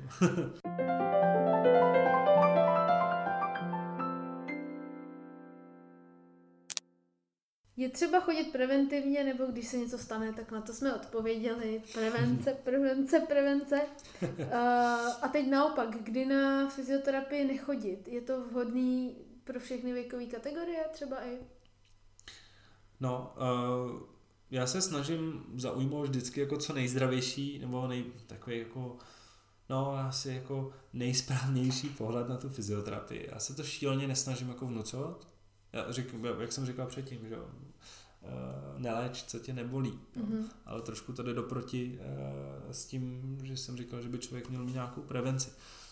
Já si Eh, já jsem fakt jako rád, když vidím jako zdraví lidi, kteří tu rehabilitaci nepotřebují a, a díky bohu za to a je to. Jo, ale bohužel dnešní doba prostě hold to tempo tak jako diktuje a spoustu lidí prostě má ty problémy, už je cítí, říkám, sedavý zaměstnání a pak z toho sedu, celý den sedím, vlítnu do toho parku rychle, ať se hejbu, tak jako jdu rychle si zaběhat, že jo, nepřipravím se, no to tělo úplně jako trpí, že jo, jde z extrému do extrému, což je každý druhý dneska, prostě jak to je. Takže Uh, takže je to jako uh, těžký takhle říct, ale jestli nějaký věkový skupiny, které by neměly, uh, to si nemyslím. Já si nemyslím. Jsou, jsou rehabilitace, kde se kde fyzioterapie, kde probíhají jako uh, ty rehabilitace třeba prostě dvouměsíčních, tříměsíčních mimin, klidně. Jsou rehabilitace, kde prostě probíhají uh, rehabilitace těch 80 letých jako lidí. Tam, tam, tam ta, ta rehabilitace nemá nějaký uh, konkrétní jako věk, kdyby se to mělo nebo nemělo. Mm-hmm. a asi nejvíc záleží na tom onemocnění nebo na tom problému, se kterým se ten člověk jako potýká a to dané onemocnění má vždycky nějaký třeba kritický jako momenty nebo fáze. Třeba, třeba takový skoliozy má jako typický fáze, kdy se ty skoliozy zhoršují, kdy je prostě nutný potřeba to hrozně jako pečlivě sledovat a mít to pod kontrolou. Třeba když ty děti rostou, mm-hmm. Tak v těch skocích toho růstu se ty skoliozy nejvíc zhoršují. Tak tam je třeba potřeba to hrozně jako pozorovat. A teda každý onemocnění má jako něco. Mm-hmm. Jo, takže neřekl bych, že existuje uh, nějaká ta kategorie, kde bych řekl, ne, ne, ne, ty, ne, ty by chodit neměli. Uh, zase, to je takový obširný téma, jsou takzvané kontraindikace. Jo. Uh, podmínky, při kterých by člověk neměl naštěvovat tu fyzioterapii no. nějakou. Jo. Ale ty jsou pro celkovou fyzioterapii je to velmi jako relativní. My, my rozdělujeme takzvaně relativní a absolutní kontraindikace, ale ty, jsou váž, ty se vážou na konkrétní výkony. Jo? Prostě eh, kdy můžu a nemůžu použít nějakou danou věc. Samozřejmě ten člověk by neměl jít na tu rehabilitaci, když má třeba nějaký horečnatý stavy, jako když prostě mm-hmm. má nějaké akutní prostě onemocnění, jo? to prostě to nedělá dobře. Jo? To nedělá dobře, to by ty lidi neměli, to je takzvaná jako kontraindikace. Jo. Ale pak jsou takzvané relativní kontraindikace. Například nějaký, uh, nějaký rozitý uh, onkologický onemocnění. Mm-hmm. Tak se říká, že by ten člověk jako neměl asi úplně moc chodit. Na druhou stranu mu to jako uleví. Jo, takže mm-hmm. tam je to, říkám, tam je to relativní, tam si člověk musí dávat pozor, protože během těch onemocnění může být třeba nemocní kosti a hrozně jednoduše můžete, můžeš tomu pacientovi třeba zlomit žebro, jak nic, Jasně. to je prostě, to se stane jak nic. Takže to jsou taky relativní kontraindikace, ten člověk se na to musí jako podívat a zvážit, zda to jako za to stojí, nebo tak. Samozřejmě nepůjdeš jako na fyzioterapii s otevřenou zlomeninou. Mm-hmm. Na druhou stranu se mi několikrát stalo, že mi tam přišli lidi čistě po, či, okamžitě jako po bouračce jo, se zlomenýma žebrama a prostě, no. Chtěli být brzo fit, chtěli být brzo no, sportovat. No, takže, uh, takže je málo podmínek, při kterých bych jako nedoporučil jít na to, nebo přímo zakázal jít na to mm. fyzioterapii. A takhle obecně pro ty lidi bych řekl, to je jakýkoliv jako probíhající onemocnění, jako jsou virový chřipky a takovéhle jako věci, tak s tím, by, s tím by se na ty fyzioterapie chodit neměl. Tak hlavně, aby taky nenakazili třeba toho fyzioterapeuta, že jo? No, co se, to se eventuálně stejně stane, ale... no. Ještě bych se teda zeptala, babičky, dědečkové, to jsme vyřešili, co třeba těhotné ženy? Tam, tam je ta fyzioterapie vlastně čím dál tím víc populární těch těhotných pacientek já mám docela hodně, musím říct. A během toho těhotenství se vyskytují jako takový typický takový skupiny jako obtíží, které ty těhotný, uh, ty těhotný mývají. Ať je to ať je to prostě velmi populární, jsou bolesti těch esíček u těch těhotných, to je prostě... Co je to přesně bolest esíčka? Tak, esíčko, jak se tomu tak jako lidově říká, je zkrátka pro SI, SI, jo, což je zkrátka pro sakroeliakální kloub mm-hmm. což je jaký velký skloubení uh, mezi sákrem, jedna, kost, na, tak, jedna z těch kostí, co tvoří pánev. Jo? Sákrum a ilium, to jsou dvě takové kosti, které tvoří uh, to skloubení na té pán. Takže to vlastně to je označení pro kloub, pro mm-hmm. konkrétní dvě kosti, které tvoří to skloubení, mm-hmm. esíčko. No, ty bolesti těch esíček jsou uh, vlastně, oni jsou vlastně známí i u netěhotných, no, to je vlastně známá věc ale u těch těhotných se to tak jako skoro zpravidla, až bych jako řekl, stává, že eh, v určitý progresi toho těhotenství, kdy eh, vlastně to miminko tam roste, teď se mění ta váha, že jo, teď to prostě ta ženská dřív nebo později prostě tak to jako je, jde do té tzv. antiverze té pánve, kdy ta pánve se jako překlapuje dopředu, ona se mm. jako prohybá, tak hold jako ta zátěž na ty záda se jako mění výrazně a do toho ještě je tam ohromný jako množství hormonálních změn a všechno se to jako mění a to tělo hold jako někde se to jako projeví.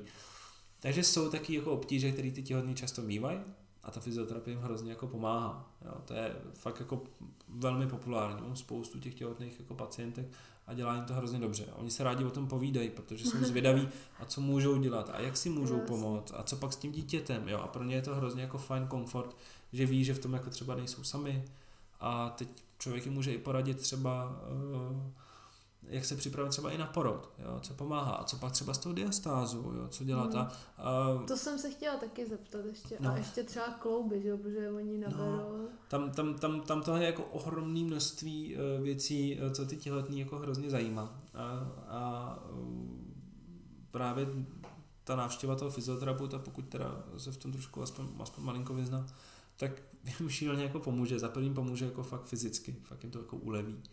A, je jim jako dobře aspoň na chvíli. Za druhý se jim dá krásně poradit, co teda aspoň jako dělat, a co vlastně můžou vůbec dělat. No, jo, ty, ty holky se prostě bojí, jasně, že se bojí a můžu si lehnout takhle a můžu s tím teda, můžu s tím pupkem jako cvičit jogu prostě, jo. A takovýhle jako zvláštní jako dotazy tam prostě jsou a, a jsou rádi, že na to mají prostě tu odpověď a, ano, a, a můžu to dítě pak třeba nosit v šátku, nebo já nevím, prostě těch, těch otázek Jo, jsou jako mraky. A, a takže to je hrozně super, to naopak jako doporučuju, to je... eh, A co ta diastáza? Uh, vlastně ta vznikne tím, že, že jo, naroste břicho nějakým způsobem, takže ty svaly se musí od sebe. Ta diastáza hlavně vzniká vlastně tím enormním tlakem při tom porodu, kde... Mhm. To eh, není, to teda, promiň, to není teda v průběhu toho těhotenství, jak se jako to zvětšuje? Až je to, v, až je to teda v porodu. Ta, ta, ta diastáze je nejčastěji poporodní. Mhm. Mm-hmm. Přesně uh, jako ten, to tlačení v tom porodu je vlastně ohromný, jako to je, to, je, to je fakt jako, nebo to ale asi ne u každýho. Jo, někdo ty porody má, je to dítě vlítne jak nic, no, ale uh, jako ten tlak tam je velký a přesně, jak je to nakombinovaný všichni, všechny ty věci dohromady, uh, povolení těch měkkých tkání v rámci tý, uh, těch hormonálních jako změn a přesně anatomických změn, tak se prostě stane, že ten břišní sval v místě uh, toho vaziva uprostřed se tak jako, jako rozestoupí. Mhm. Mm-hmm. Jo? Vznikne tam taková jako mezírka, taková dírka. No. A uh, ta diastáze je hrozně častá. Hrozně častá. U někoho je větší, u někoho je menší, někdo s tím chce něco dělat, někdo s tím nechce něco dělat. Jo. Když jsou velký, tak se to uh, chirurgicky řeší. Mhm. Uh, a když jsou malí, tak se to buď neřeší, to hrozně záleží na tom, na, na, na tom jedinci, jestli mu to jako vadí nebo nevadí. A dá se to řešit rehabilitačně, dá se nějakou, nějakým způsobem naučit eh, nějaký cvičení a aktivace toho břišního korzetu eh, tak, aby ta diastáze se stáhla Mhm. a vlastně se to tím tak jako... A jak tomu teda ta žena může předcházet? Ty diastáze se nedá předcházet Nedá. moc. Hm. Jako, že by netlačila, nebo... Hm, to je císař. jo, ale tak to jí zase jakoby rozříznou, tak to jí tam taky něco jako... No, taky je to vstup, Jo. jo. jo. Takže uh, ten císař byl vtip, prosím vás, to nedělejte nikdo, pokud to nebude potřeba. Jasně. Na kdy je vhodné naplánovat fyzioterapii, myslím, jako ráno, večer, před sportem, po sportu? Mhm. Uh, no, tak ono je, velmi často se člověk vlastně, uh, nebo víme, že se člověk dostane do situace, že si jako naplánuje tu fyzioterapii přesně tak, jak chce. Mhm. Uh, to prostě nebejvá, protože je těžký se jako sejít s tím, kdy ten daný člověk jako má čas sám a kdy má čas ten fyzioterapeut Mhm. a má plno, nemá plno a většinou stejně se stane, ten člověk jako bere to jediný volný místo, co ten fyzioterapeut No jako má. jasně. Uh, ale uh, taky záleží na tom, jestli ten člověk jde poprvé na tu, na tu fyzioterapii nebo už je jako na to zvyklý. Často ty lidi, co jdou třeba poprvé, tak jsou potom jako naprosto vyřízení. Jo, ono, se to, ono se to nemusí zdát, ale to tělo hrozně pracuje s těma informacemi, které jakoby dostalo během té fyzioterapie. Já Třeba uh, když někomu takzvaně zmobilizuju třeba žebra, Mhm.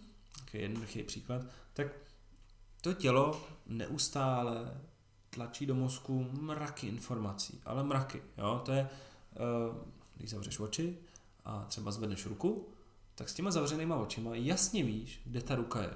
Je napnutá, je pokrčená, jak rychle s ní hejbu. Jo? Miliony informací ze všech kloubních jako receptorů, prostě to tam všechno frčí do té hlavy, aniž by si to jako uvědomila. Ten mozek to jako neustále filtruje a ty to tak víš, ale má to nějak jako v nějaký jako paměti a nějak s tím jako, jako pracuje. No a teď najednou přijdeš na tu fyzioterapii, teď na tebe někdo šahá a ty tam změní třeba to výchozí postavení těch kloubů, který předtím bylo jinak. A změna výchozího postavení kloubů znamená taky změna nastavení těch svalů. Jo, a teď najednou to tělo s tím pracuje, že se nám něco změnilo a teď musí vynaložit nějakou energii k tomu, aby teď zapojilo ty svaly do toho řetězce toho pohybu, který tam předtím bylo nějak jako naučený, ale teď je to jinak. A teď ten kloub se hýbe jinak, teď ten sval zabírá trošku biomechanicky jinak. A to jsou všechny děje, který vlastně si člověk vůbec jako neuvědomuje. Teď to tělo musí zpracovat. To se velmi často stává, že ty lidi odcházejí a jsou jako vyřízení. A jsou fakt jako unavený. Takže je třeba lepší uh, tam mít jako třeba volno, jo, nebo nedělat nic jako náročného, uh, a, nebo si dale přijít jako na večer a pak rovnou jako do hajen. Uh, ale zase ordinuju, ordinuju často jako ráno a ty lidi přicházejí na 8 na ráno a jdu pak do práce a celý den jako dělají. A taky se tomu umíme přizpůsobit. A jsme třeba domluvení, říct, ale tak jo, dneska prostě mám ještě trénink, musím tohle tamto, tak já v té v tý hodině nebudu dělat žádný super náročný, invazivní prostě věci, které by toho člověka úplně jako vyčerpaly mm-hmm. a pracujeme trošku jako jiným způsobem. Někdo už je tak jako zvyklý, už to tělo s tím umí pracovat, že ta únava tam prostě jako není. Jo. Takže doporučení úplně jako kdy a jak a v kolik chodit je takový složitý, ale myslím si, že je nejlepší si přijít na to první hodinu, zkusit si to, jaký to vůbec mm. jako mhm. je a co to s tím tělem dělá a pak si ten člověk asi udělá ten názor sám. Jasně. Ještě mě teda napadá, uh, co když předtím půjdu do sauny uh, a pak vlastně bys mě měl jako diagnostikovat hmm. nebo... Jo, uh, to jsou všechno věci, které jako, který to nastavení toho těla mění. Mm-hmm. Něco jiného jít třeba do sauny předtím, než jdeš na terapii, něco jiného je jít do sauny předtím, než jdeš poprvé na návštěvu, kdy ten člověk tě fakt jako bude diagnostikovat. Někdo říká, hele, to nemá žádný jako na to dopad, někdo říká, že to má dopad, asi záleží na jedinci. Jo. Stejně tak jako masáž, stejně tak jako sauna, stejně tak jako všechno jiný, na každýho působí trošičku mm-hmm. jinak. Jo. A, a to se prostě na tom tělo jako projeví. Jo. Někdo dokonce třeba vyžaduje předtím, jako řekne, hele, běž předtím, než přijdeš prostě do sauny, budeš jako uvolněná, mě se bude líp jako pracovat. Nikdo mm-hmm. to naopak jako nechce. Jo.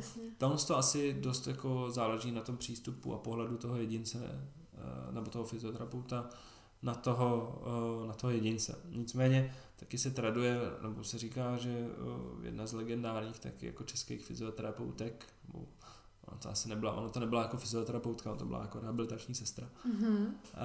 paní Mojžíšová, velmi populární v České republice a jsou jako metody na, na dle ní jako postavený, mm-hmm. a, tak o ní se právě říká, že ta si před každou terapii, než toho pacienta vzala, si ho takzvaně opejkala. Měla takový, takový přístroj, takovou, jako říká jsem, termoterapie, respektive terapie teplem, takový jako nahřívač.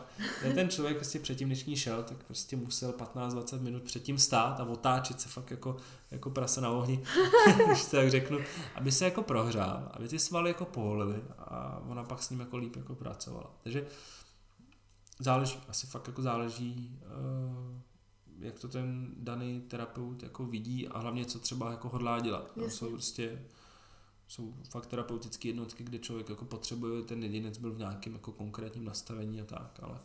OK. No. Děkuji moc. Uh, k té fyzioterapii tady mám ještě čtyři otázky. No. Odmítáš někdy klienty a proč? Hmm. Uh, já si dokonce myslím, že je uh, nějak legislativně nastavený, že člověk, pokud má člověk státní zdravotnický zařízení, tak nesmí odmítnout pacienta.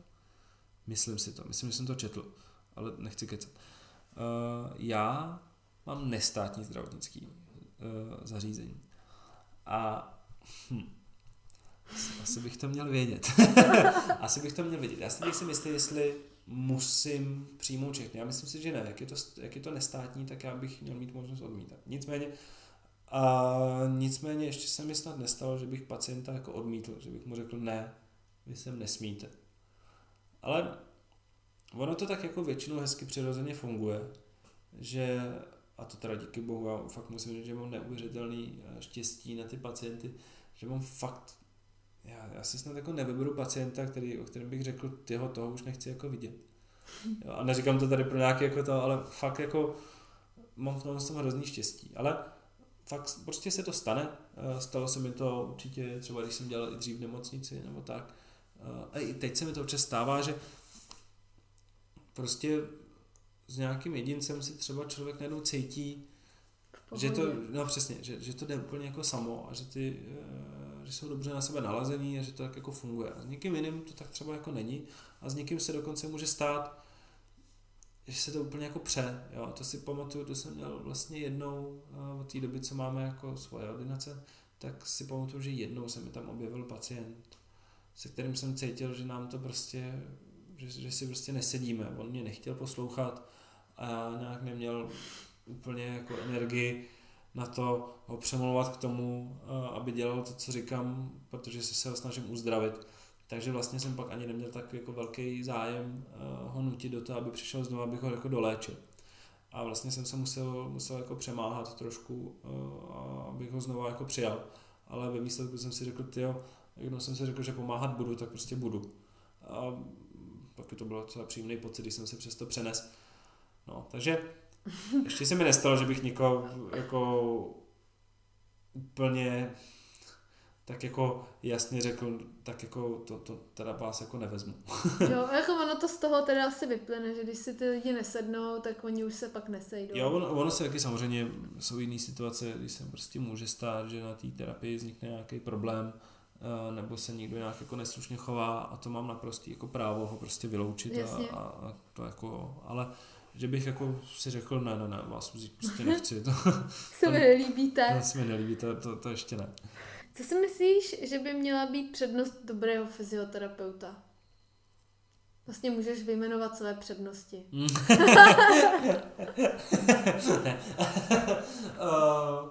přednost dobrého fyzioterapeuta. Ty brde, ty máš otázky, to je Um, tak tak víš co, třeba teď to já přemýšlím, jak, já, to přemý, já to přemýšlím, jak to, jak to jako seřadit. Jo? Co, jo, co by jo. mělo být jako číslo jedna, číslo dvě. Já asi nedokážu říct, co je jako nejdůležitější. Samozřejmě jako absolutní jako základy jsou jako precizní znalosti té anatomie, biomechaniky a fyziologie. To jsou prostě to jsou absolutní jako must have. Ale mimo samozřejmě, když, kdybych vynechal, že dejme tomu, že by všichni měli jako stejný tyhle ty základy, tak si myslím, že neuvěřitelně moc uh, dělá empatie, ale správná míra té empatie. Jako moc té empatie toho fyzioterapeuta zničí. Mm-hmm. Totálně, to prostě nejde.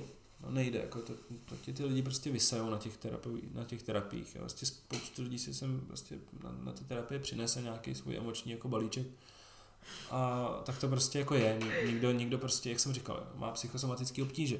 A to neznamená, že nepotřebuje léčit, ba naopak. Ale prostě to na té terapii tam pustí. Jo? A člověk to vnímá jinak, když tam jde jako ten pacient a pustí tam ten svůj jako problém a odejde a je mu mnohem líp. Nicméně, no, když je tam člověk jako terapeut a jede to tam jeden za druhým a pouští to tam, jo, tak takže myslím si, že tam míra té empatie uh, je hrozně důležitá, aby se člověk dokázal jako vcítit a aby ten pacient viděl, že se mu snaží ten terapeut porozumět, že mu chce porozumět a že mu chce vlastně pomoct a, a snaží se o to. To je hrozně jako důležitý, ale nesmí to být moc. A no, pak si myslím, že ohromné množství dělá, a to nejenom ve fyzioterapii, ale obecně v medicíně, je prostě slušný jednání. Jo, já, já si myslím, že znám jedince fyzioterapeuty, kteří mají jako neuvěřitelné jako znalosti a schopnosti, ale neumějí jednat s lidma. Mm.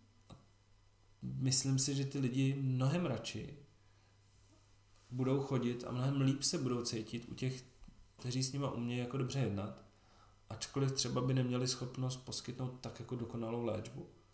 A uh, myslím si, že stejně budou léčení jako efektivnějc tím, že se tam budou cítit dobře. Jak jsem říkal, ta psychika dělá ohromné věci.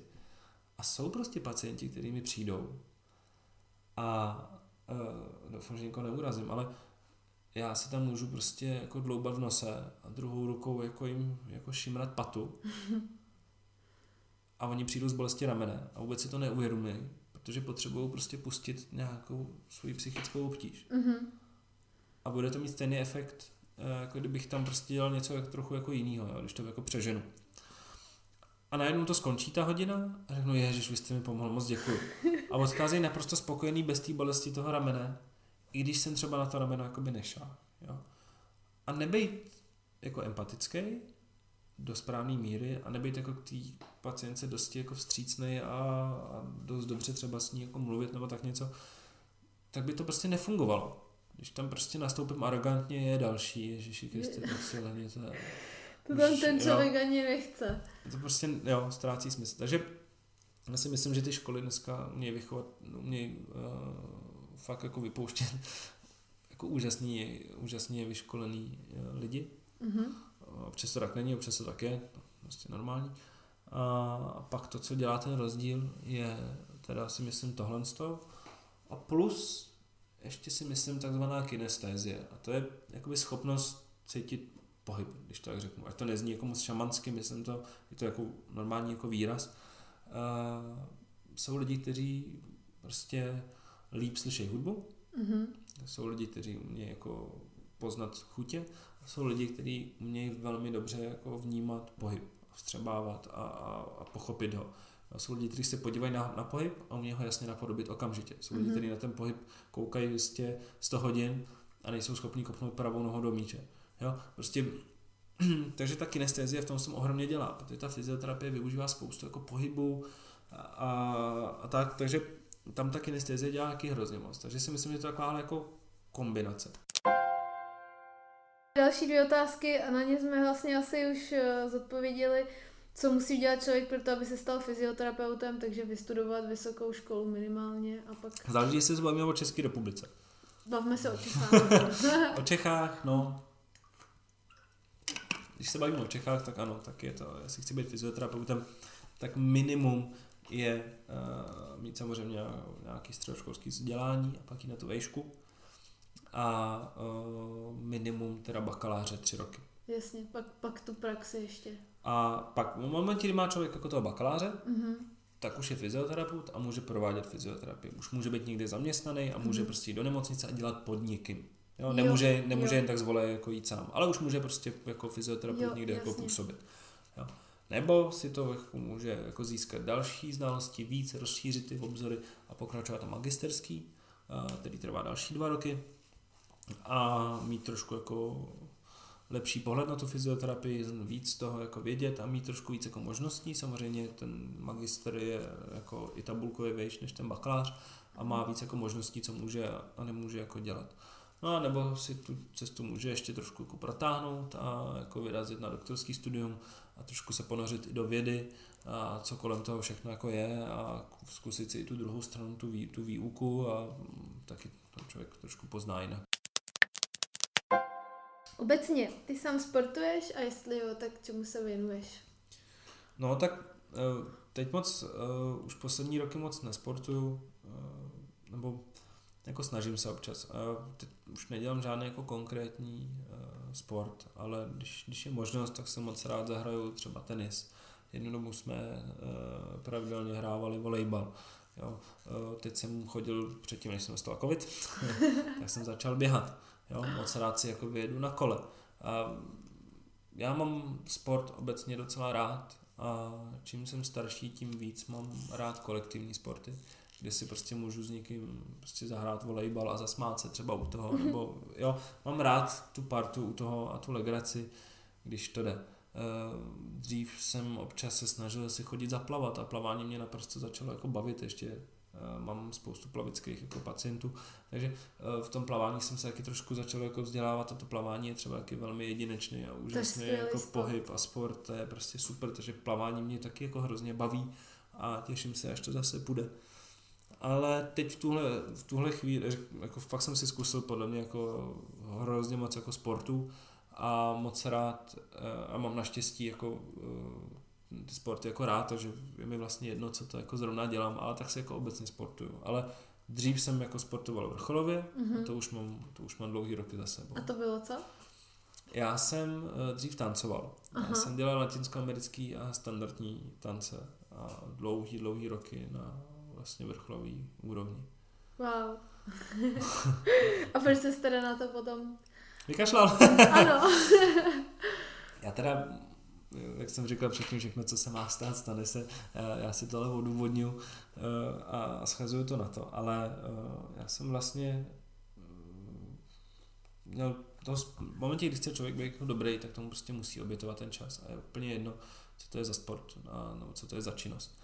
A v momentě, kdy člověk se dostane na tu fakt vrcholovou úroveň, tak to prostě jako nejde. To jsou denně minimálně tři hodiny tréninku denně, minimálně. Plus víkendy jsou taky tréninky nebo soutěže, neustále zahraničí, neustále mm. člověk někam lítá, jako nula jako času mimo. A uh, já myslím, že vlastně jsem skončil někde kolem nějak před maturitou a jsem tam měl ještě k tomu teda zdravotní obtíže. Uh, takže to byl asi hlavní spouštěč. Ale uh, já jsem vlastně dlouhý leta tancoval, je to párový jako tancování, uh, s jednou partnerkou taneční, se kterou jsme dosáhli jako neuvěřitelných jako úspěchů, si myslím. A fakt jsme byli po světě všude, bylo to super. A ta jednoho dne řekla, že už prostě nechce. Že si chce zkusit taky jako život jako normální, že si chce zkusit taky to chodit jako s kamarádama ven. A tak. A já si pamatuju, že toho dne mi to řekla, což je jako taky divný, když s někým jako trávíte, už ani nevím, jestli to bylo třeba 10 let nebo v kolik v kuse, prostě každý den. A to je člověk, který ho znáte jako skrz na skrz a máte pocit, že je to jako vaše neoddělitelná část, to tancování v tomhle, to spousta lidí, lidí prostě bohužel jako nepochopí a blbě se o tom mluví, uh, protože prostě se to těžko přirovnává, ale ten partner, když s ním je člověk jako dlouho a vyrůstá s ním od, za, od začátku, od nějaký první třídy, třeba od školky a jede s ním teď jako napříč do toho gimplu, do těch 15-16 let, do té mhm. první puberty, dospělosti, teď tam jako frčí a jste fakt spolu, tak to je hrozně zvláštní jako pouto. Protože to není váš sourozenec, ale je to někdo jako, se kterým se jako hádáte, nesnášíte se, na těch trénincích je tam ohromná rivalita, protože chcete být lepší než ten druhý, ale zároveň jste ohromní partiáci, protože tancujete spolu a chcete být lepší než ty ostatní. A ten tanec je neuvěřitelně jako emotivní a teď najednou teď jste jako kamarádi a jste vlastně všechno jako naraz. Je to velmi originální jako pocit, který nezažijete v jiném sportu a to nechci jako schazovat jiný sporty, každý sport má něco. A takže teď máte takovýhle jako člověka, který najednou řekne, já končím. A vy vlastně stojíte a vlastně naprosto to chápete, říkáte, a jo, já to vlastně chápu, jako, vlastně my jsme fakt neměli jako, jako nezažili spoustu jako věcí, ale vlastně jako volbou, jo, to bylo, takže já jsem ji vlastně chápala, to ona najednou skončila a potom jako, hm, co budu dělat, no, tak, tak si najdu někoho jiného. No a asi, asi to tak mělo být. Dřív než jsem pořádně jako rozděl, jako trošku jsem tam měl nějaký záchvy jako rozjezdu další kariéry s někým jiným, tak najednou mě začal potkávat jako ošklivý zdravotní obtíže mm-hmm. a to byla vlastně moje stopka. A vlastně pak jsem musel podstoupit nějaký, e, nějaký operace a tak. A najednou byla před maturita, najednou byla vejška a už, už jsem naplno rozjížděl jako uh, tu vysokou Business školu. No, no, a už najednou, už ten sport, najednou jsem se začal rozvíjet víc jako intelektuálně, začal mě bavit on z toho odvětví a ten sport najednou už nebyl to primární, to číslo jedna, to, co dělám každý den furt a najednou to bylo spíš jako kompenzace, mm-hmm. jako, tak jako psychohygiena a Jasně. takže tak. Mám tady jako populární, nepopulární sekci, dávám jí lidem. Velmi se usmíváš, bojím se. Divno duševno otázky. Věříš v Boha? Uh, ne, nevěřím v Boha, ale asi se nechci zase úplně jako prohlašovat za ateistu. Já tak, ještě to bude hrozně divná odpověď. já, já, já, já jako doufám v Boha. Jasně. Abych to tak řekl. Uh, děsí mě představa, uh, děsí mě představa toho, že to jako nemá jako smysl. Jo, to, to, mě, to, to, mě, to mě užírá už dlouhý, dlouhý roky tahle představa a ať, ať doufám v Boha nebo v nějaký jako smysl, tak nějak jako v ně, nějaký takovýhle jako směr, něco, něco mi ve mně jako říká, nebo věří v to, že něco takového by mohlo být. Asi to úplně nechci uh, upínat k nějakému pánovi na nebesích, uh, tak to tak ani není, no, že jo? nebo k někomu, nerad to jako, nerad bych jako ovošidil jiný náboženství mm-hmm. a přiřadil to jednomu konkrétnímu, to bych úplně jako nechtěl. Uh, ale obecně, ano, obecně jako těžko se mi říká věřím, protože uh, přece jenom žijeme ve světě, kde teď dominuje uh, fyzika, biologie a chemie a exaktní vědy, který jasně říkají, zatím nic takového nevidíme. takže nechci říkat věřím, ale doufám. Doufám něco. A tak stejně z té fyziky jistě víš, že i když už je urychlovač částic v CERNu, tak stejně jakoby jsou velmi blízko tomu, nebo už to vědějí většina z nich, že prostě stejně za, těma, že za tím vším je prostě něco, co za těma drobnýma prvkama nebo za těma drobnýma kvarkama nebo co to vlastně je. Stejně je něco, co to všechno drží pohromadě a není to nic. Je to, eh, je to hrozně zajímavý. Já, já jsem si vždycky jako říkal, že eh, nebejt boha, tak neexistuje otázka jako proč. Protože to je prostě nekonečná otázka, ať se člověk dopachtí vlastně jakýkoliv finální odpovědi, tak vždycky se můžeš jako zeptat proč. No jasně. Což je prostě hrozně hloupý. Takže já když jako odhalil všechny tajemství, jak, jak se říká, takový ty univerzální jako rovnice, která vysvětlí jako ta, taková ta jako teorie všeho, že? Mm-hmm. Která vysvětlí prostě proč všechno je tak, jak to je a to. Tak vždycky je to pro mě teda, tak jak tomu říkám, ta božská otázka, a proč? jako, jako proč to teda tak jako je. No jasně. A, ale bohužel je to uh, paradox, protože stejnou otázku můžeš položit Bohovi, tak jako proč je Bůh teda. No jasně. Jo, takže je, je to takový zvláštní uh, kruh, ale já se s tím snažím uh, spíš občas jako uklidňovat v určitých jako chvílích, že jako si tak jako doufám, že že něco je. Že něco, že, že to má nějaký jako smysl, že, že, že nejsme jako omyl a náhoda. Jasně.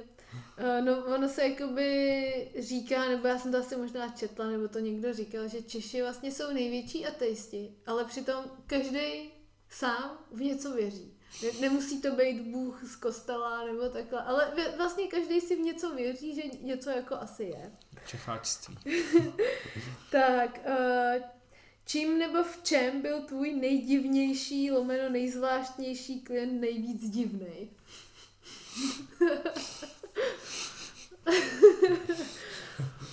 Já se bojím, že když něco řeknu, tak ten klient se v tom najde. Nebo víc se v nich v tom najde. Uh, no, já, uh, já mám spoustu jako originálních jako příběhů uh, z ordinací, které mě jako nepřestávají bavit a velmi často, když se něco zajímavého a vtipného v té ordinaci stane, tak si vždycky říkám, sakra, já už musím založit tu knížku těch hlášek.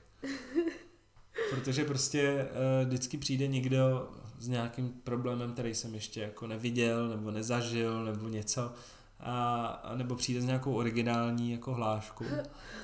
Vím, že třeba úžasný bylo, nezapomenu jednu pacientku, pane bože, ať to neslyší, nebudu jmenovat, uh, která přišla, že jí bolí kotník. Mm-hmm. Takže jsem nějak jako zvrtla něco a říkám, tak se na to nějak jako podíváme, tak si jako odložte, abych jako na ten kotník podíval. No a teď vidím tu pacientku, jak přede mnou stojí, podprsenka pryč. A jsem si říkal, no, na to, že bolí kotník, tak si odložila třeba jako hodně. to jsou taky vtipný situace a člověk jako přemýšlí, teď už je to jiný, když je člověk trošku ostřílený, tak se jako nebojí jako říct. Jako to si můžete nechat, jo. Ale tu chvilku si pamatuju, že jsem jako vyukaně vyval ty oči, jako si tak co budu dělat, mám jako říct, že mi to jako stačilo si dát ponožku, nebo tak něco. Uh, takže uh, to je třeba dobrý, vím, že uh, zásadní je pro získávání, ne, ne, vždycky, když chci porozumět tomu problému, mm-hmm. tak je zásadní ta anamnéza. Já prostě potřebuju třeba vědět, jak se ten problém stal Mm-hmm. No, abych si představil tu biomechaniku zatím, jak se to stalo, byl to náraz, jakým směrem, já si ty měkký tkáně představím, i ty kosti, co se to stalo, jak se to stalo, mnohem líp se mi pak pracuje. No a nezapomenu na jednu pacientku, eh, která přišla s bolestí krční páteře a hlavy mm. od toho taky jako ošklivý. A, a říkám, no to furt nějak jako nesedí, to je divný. A jakže se vám to přihodilo? No jak, jak, jak si to jako nechtělo jako dostat jako ven. No a pak, pak mi popsala eh, velmi zvláštní jako sexuální polohu, eh, kdy měla jako různě jako hlavu a, a, a do různých otvorů něco jako zapadalo. No, takže se nedivím, že se mi to jako styděla říct. Nicméně díky tomu, že mi to řekla, tak jsem velmi rychle pochopil, co jí přesně trápí a díky tomu jsme to okamžitě vyřešili. takže, wow. takže, takže tak. Super. A já mám tady normálně otázky od posluchačů, který jsem si napsala Mhm. a já je tady nemám. Když se vymazaly, no tak to je úlet. Nevadí, kolik sníš mastných chlebů se sádlem? Mastných chlebů se sádlem? Asi žádný. Nevíš, nevíš? Asi ne, se sádlem, jo? Ne, nevím. No, ch- chleb, chleb se sádlem. Občas dávám tuhle otázku.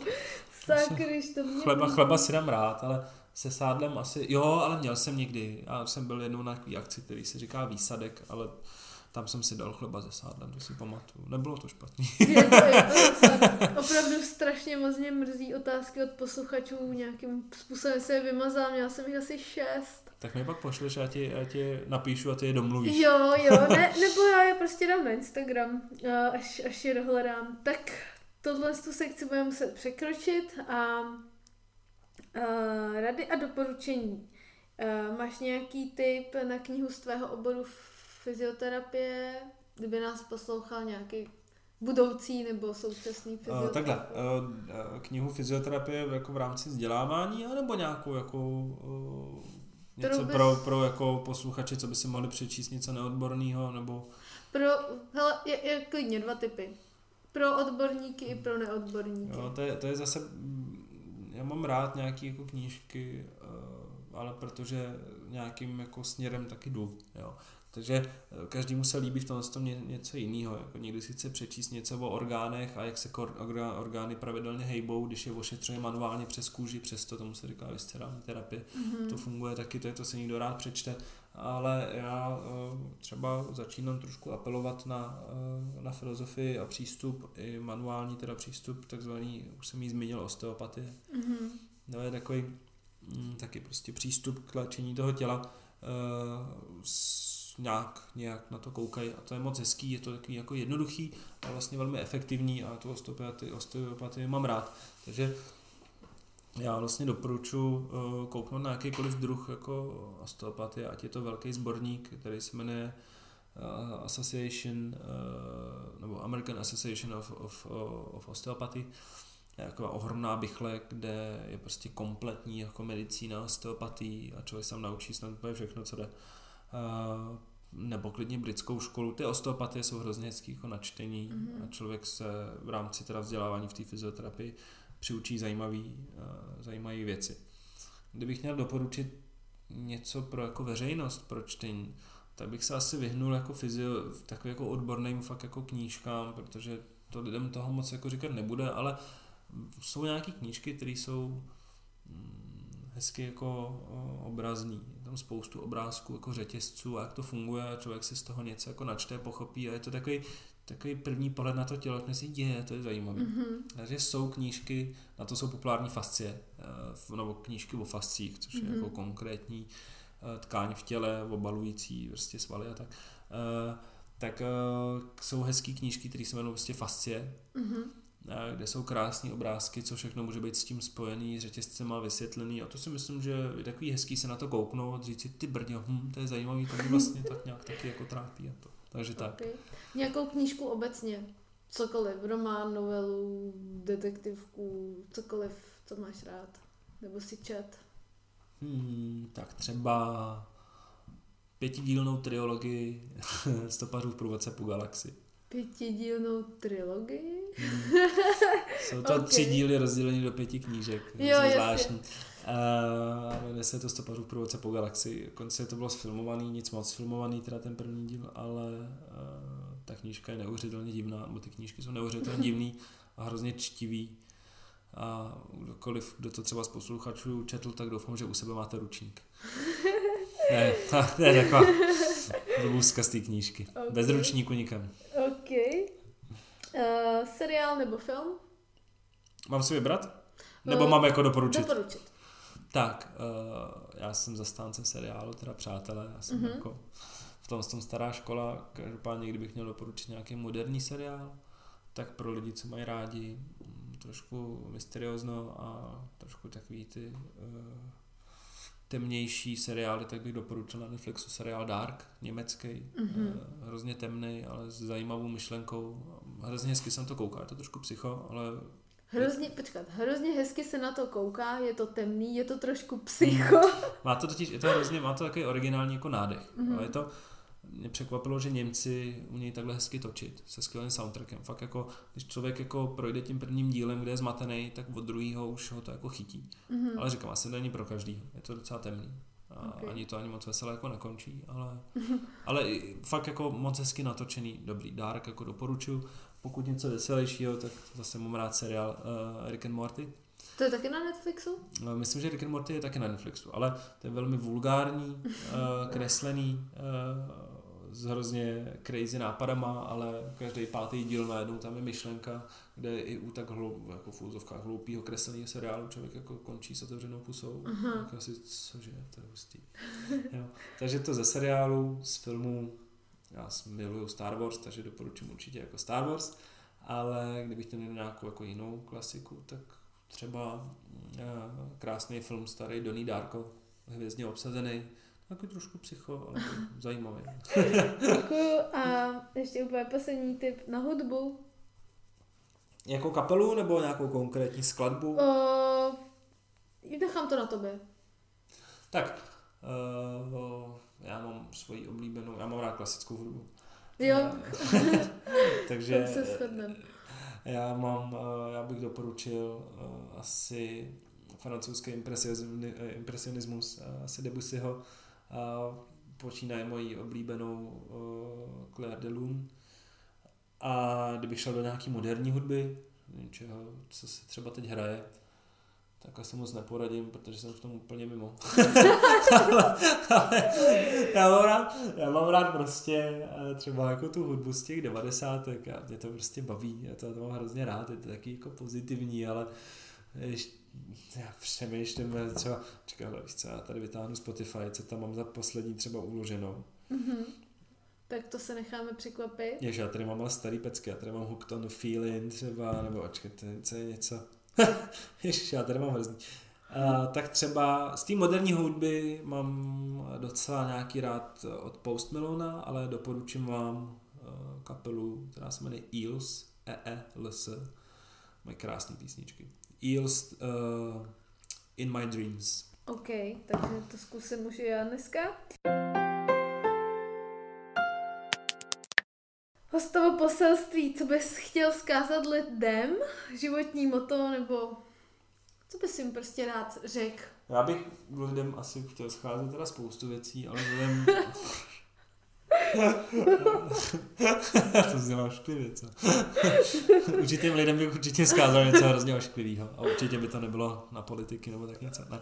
Ale vzhledem eh, k aktuální situaci, eh, která tady panuje a je vidět, jak ošklivá prostě deka, depresivní na těch lidech prostě visí, tak zrovna v tuhle chvilku bych asi doporučil, ať ty lidi prostě vydrží, ať se snaží prostě tu hloupou chvíli jako přečkat. Za chvilku tady bude jaro a to šíleně pomůže, to sluníčko, to teplo prostě fakt lidem jako udělá dobře. Teď jako ta kombinace eh, to hroznýho jako zhoršení toho stavu, neustále masáž, kolik lidí jako umřelo a jak blbý to je, jak jsme nejhorší, do toho prostě politický pře, který taky nemají konce a člověk jako fakt nevidí světlo na konci tunelu, tak je to těžký.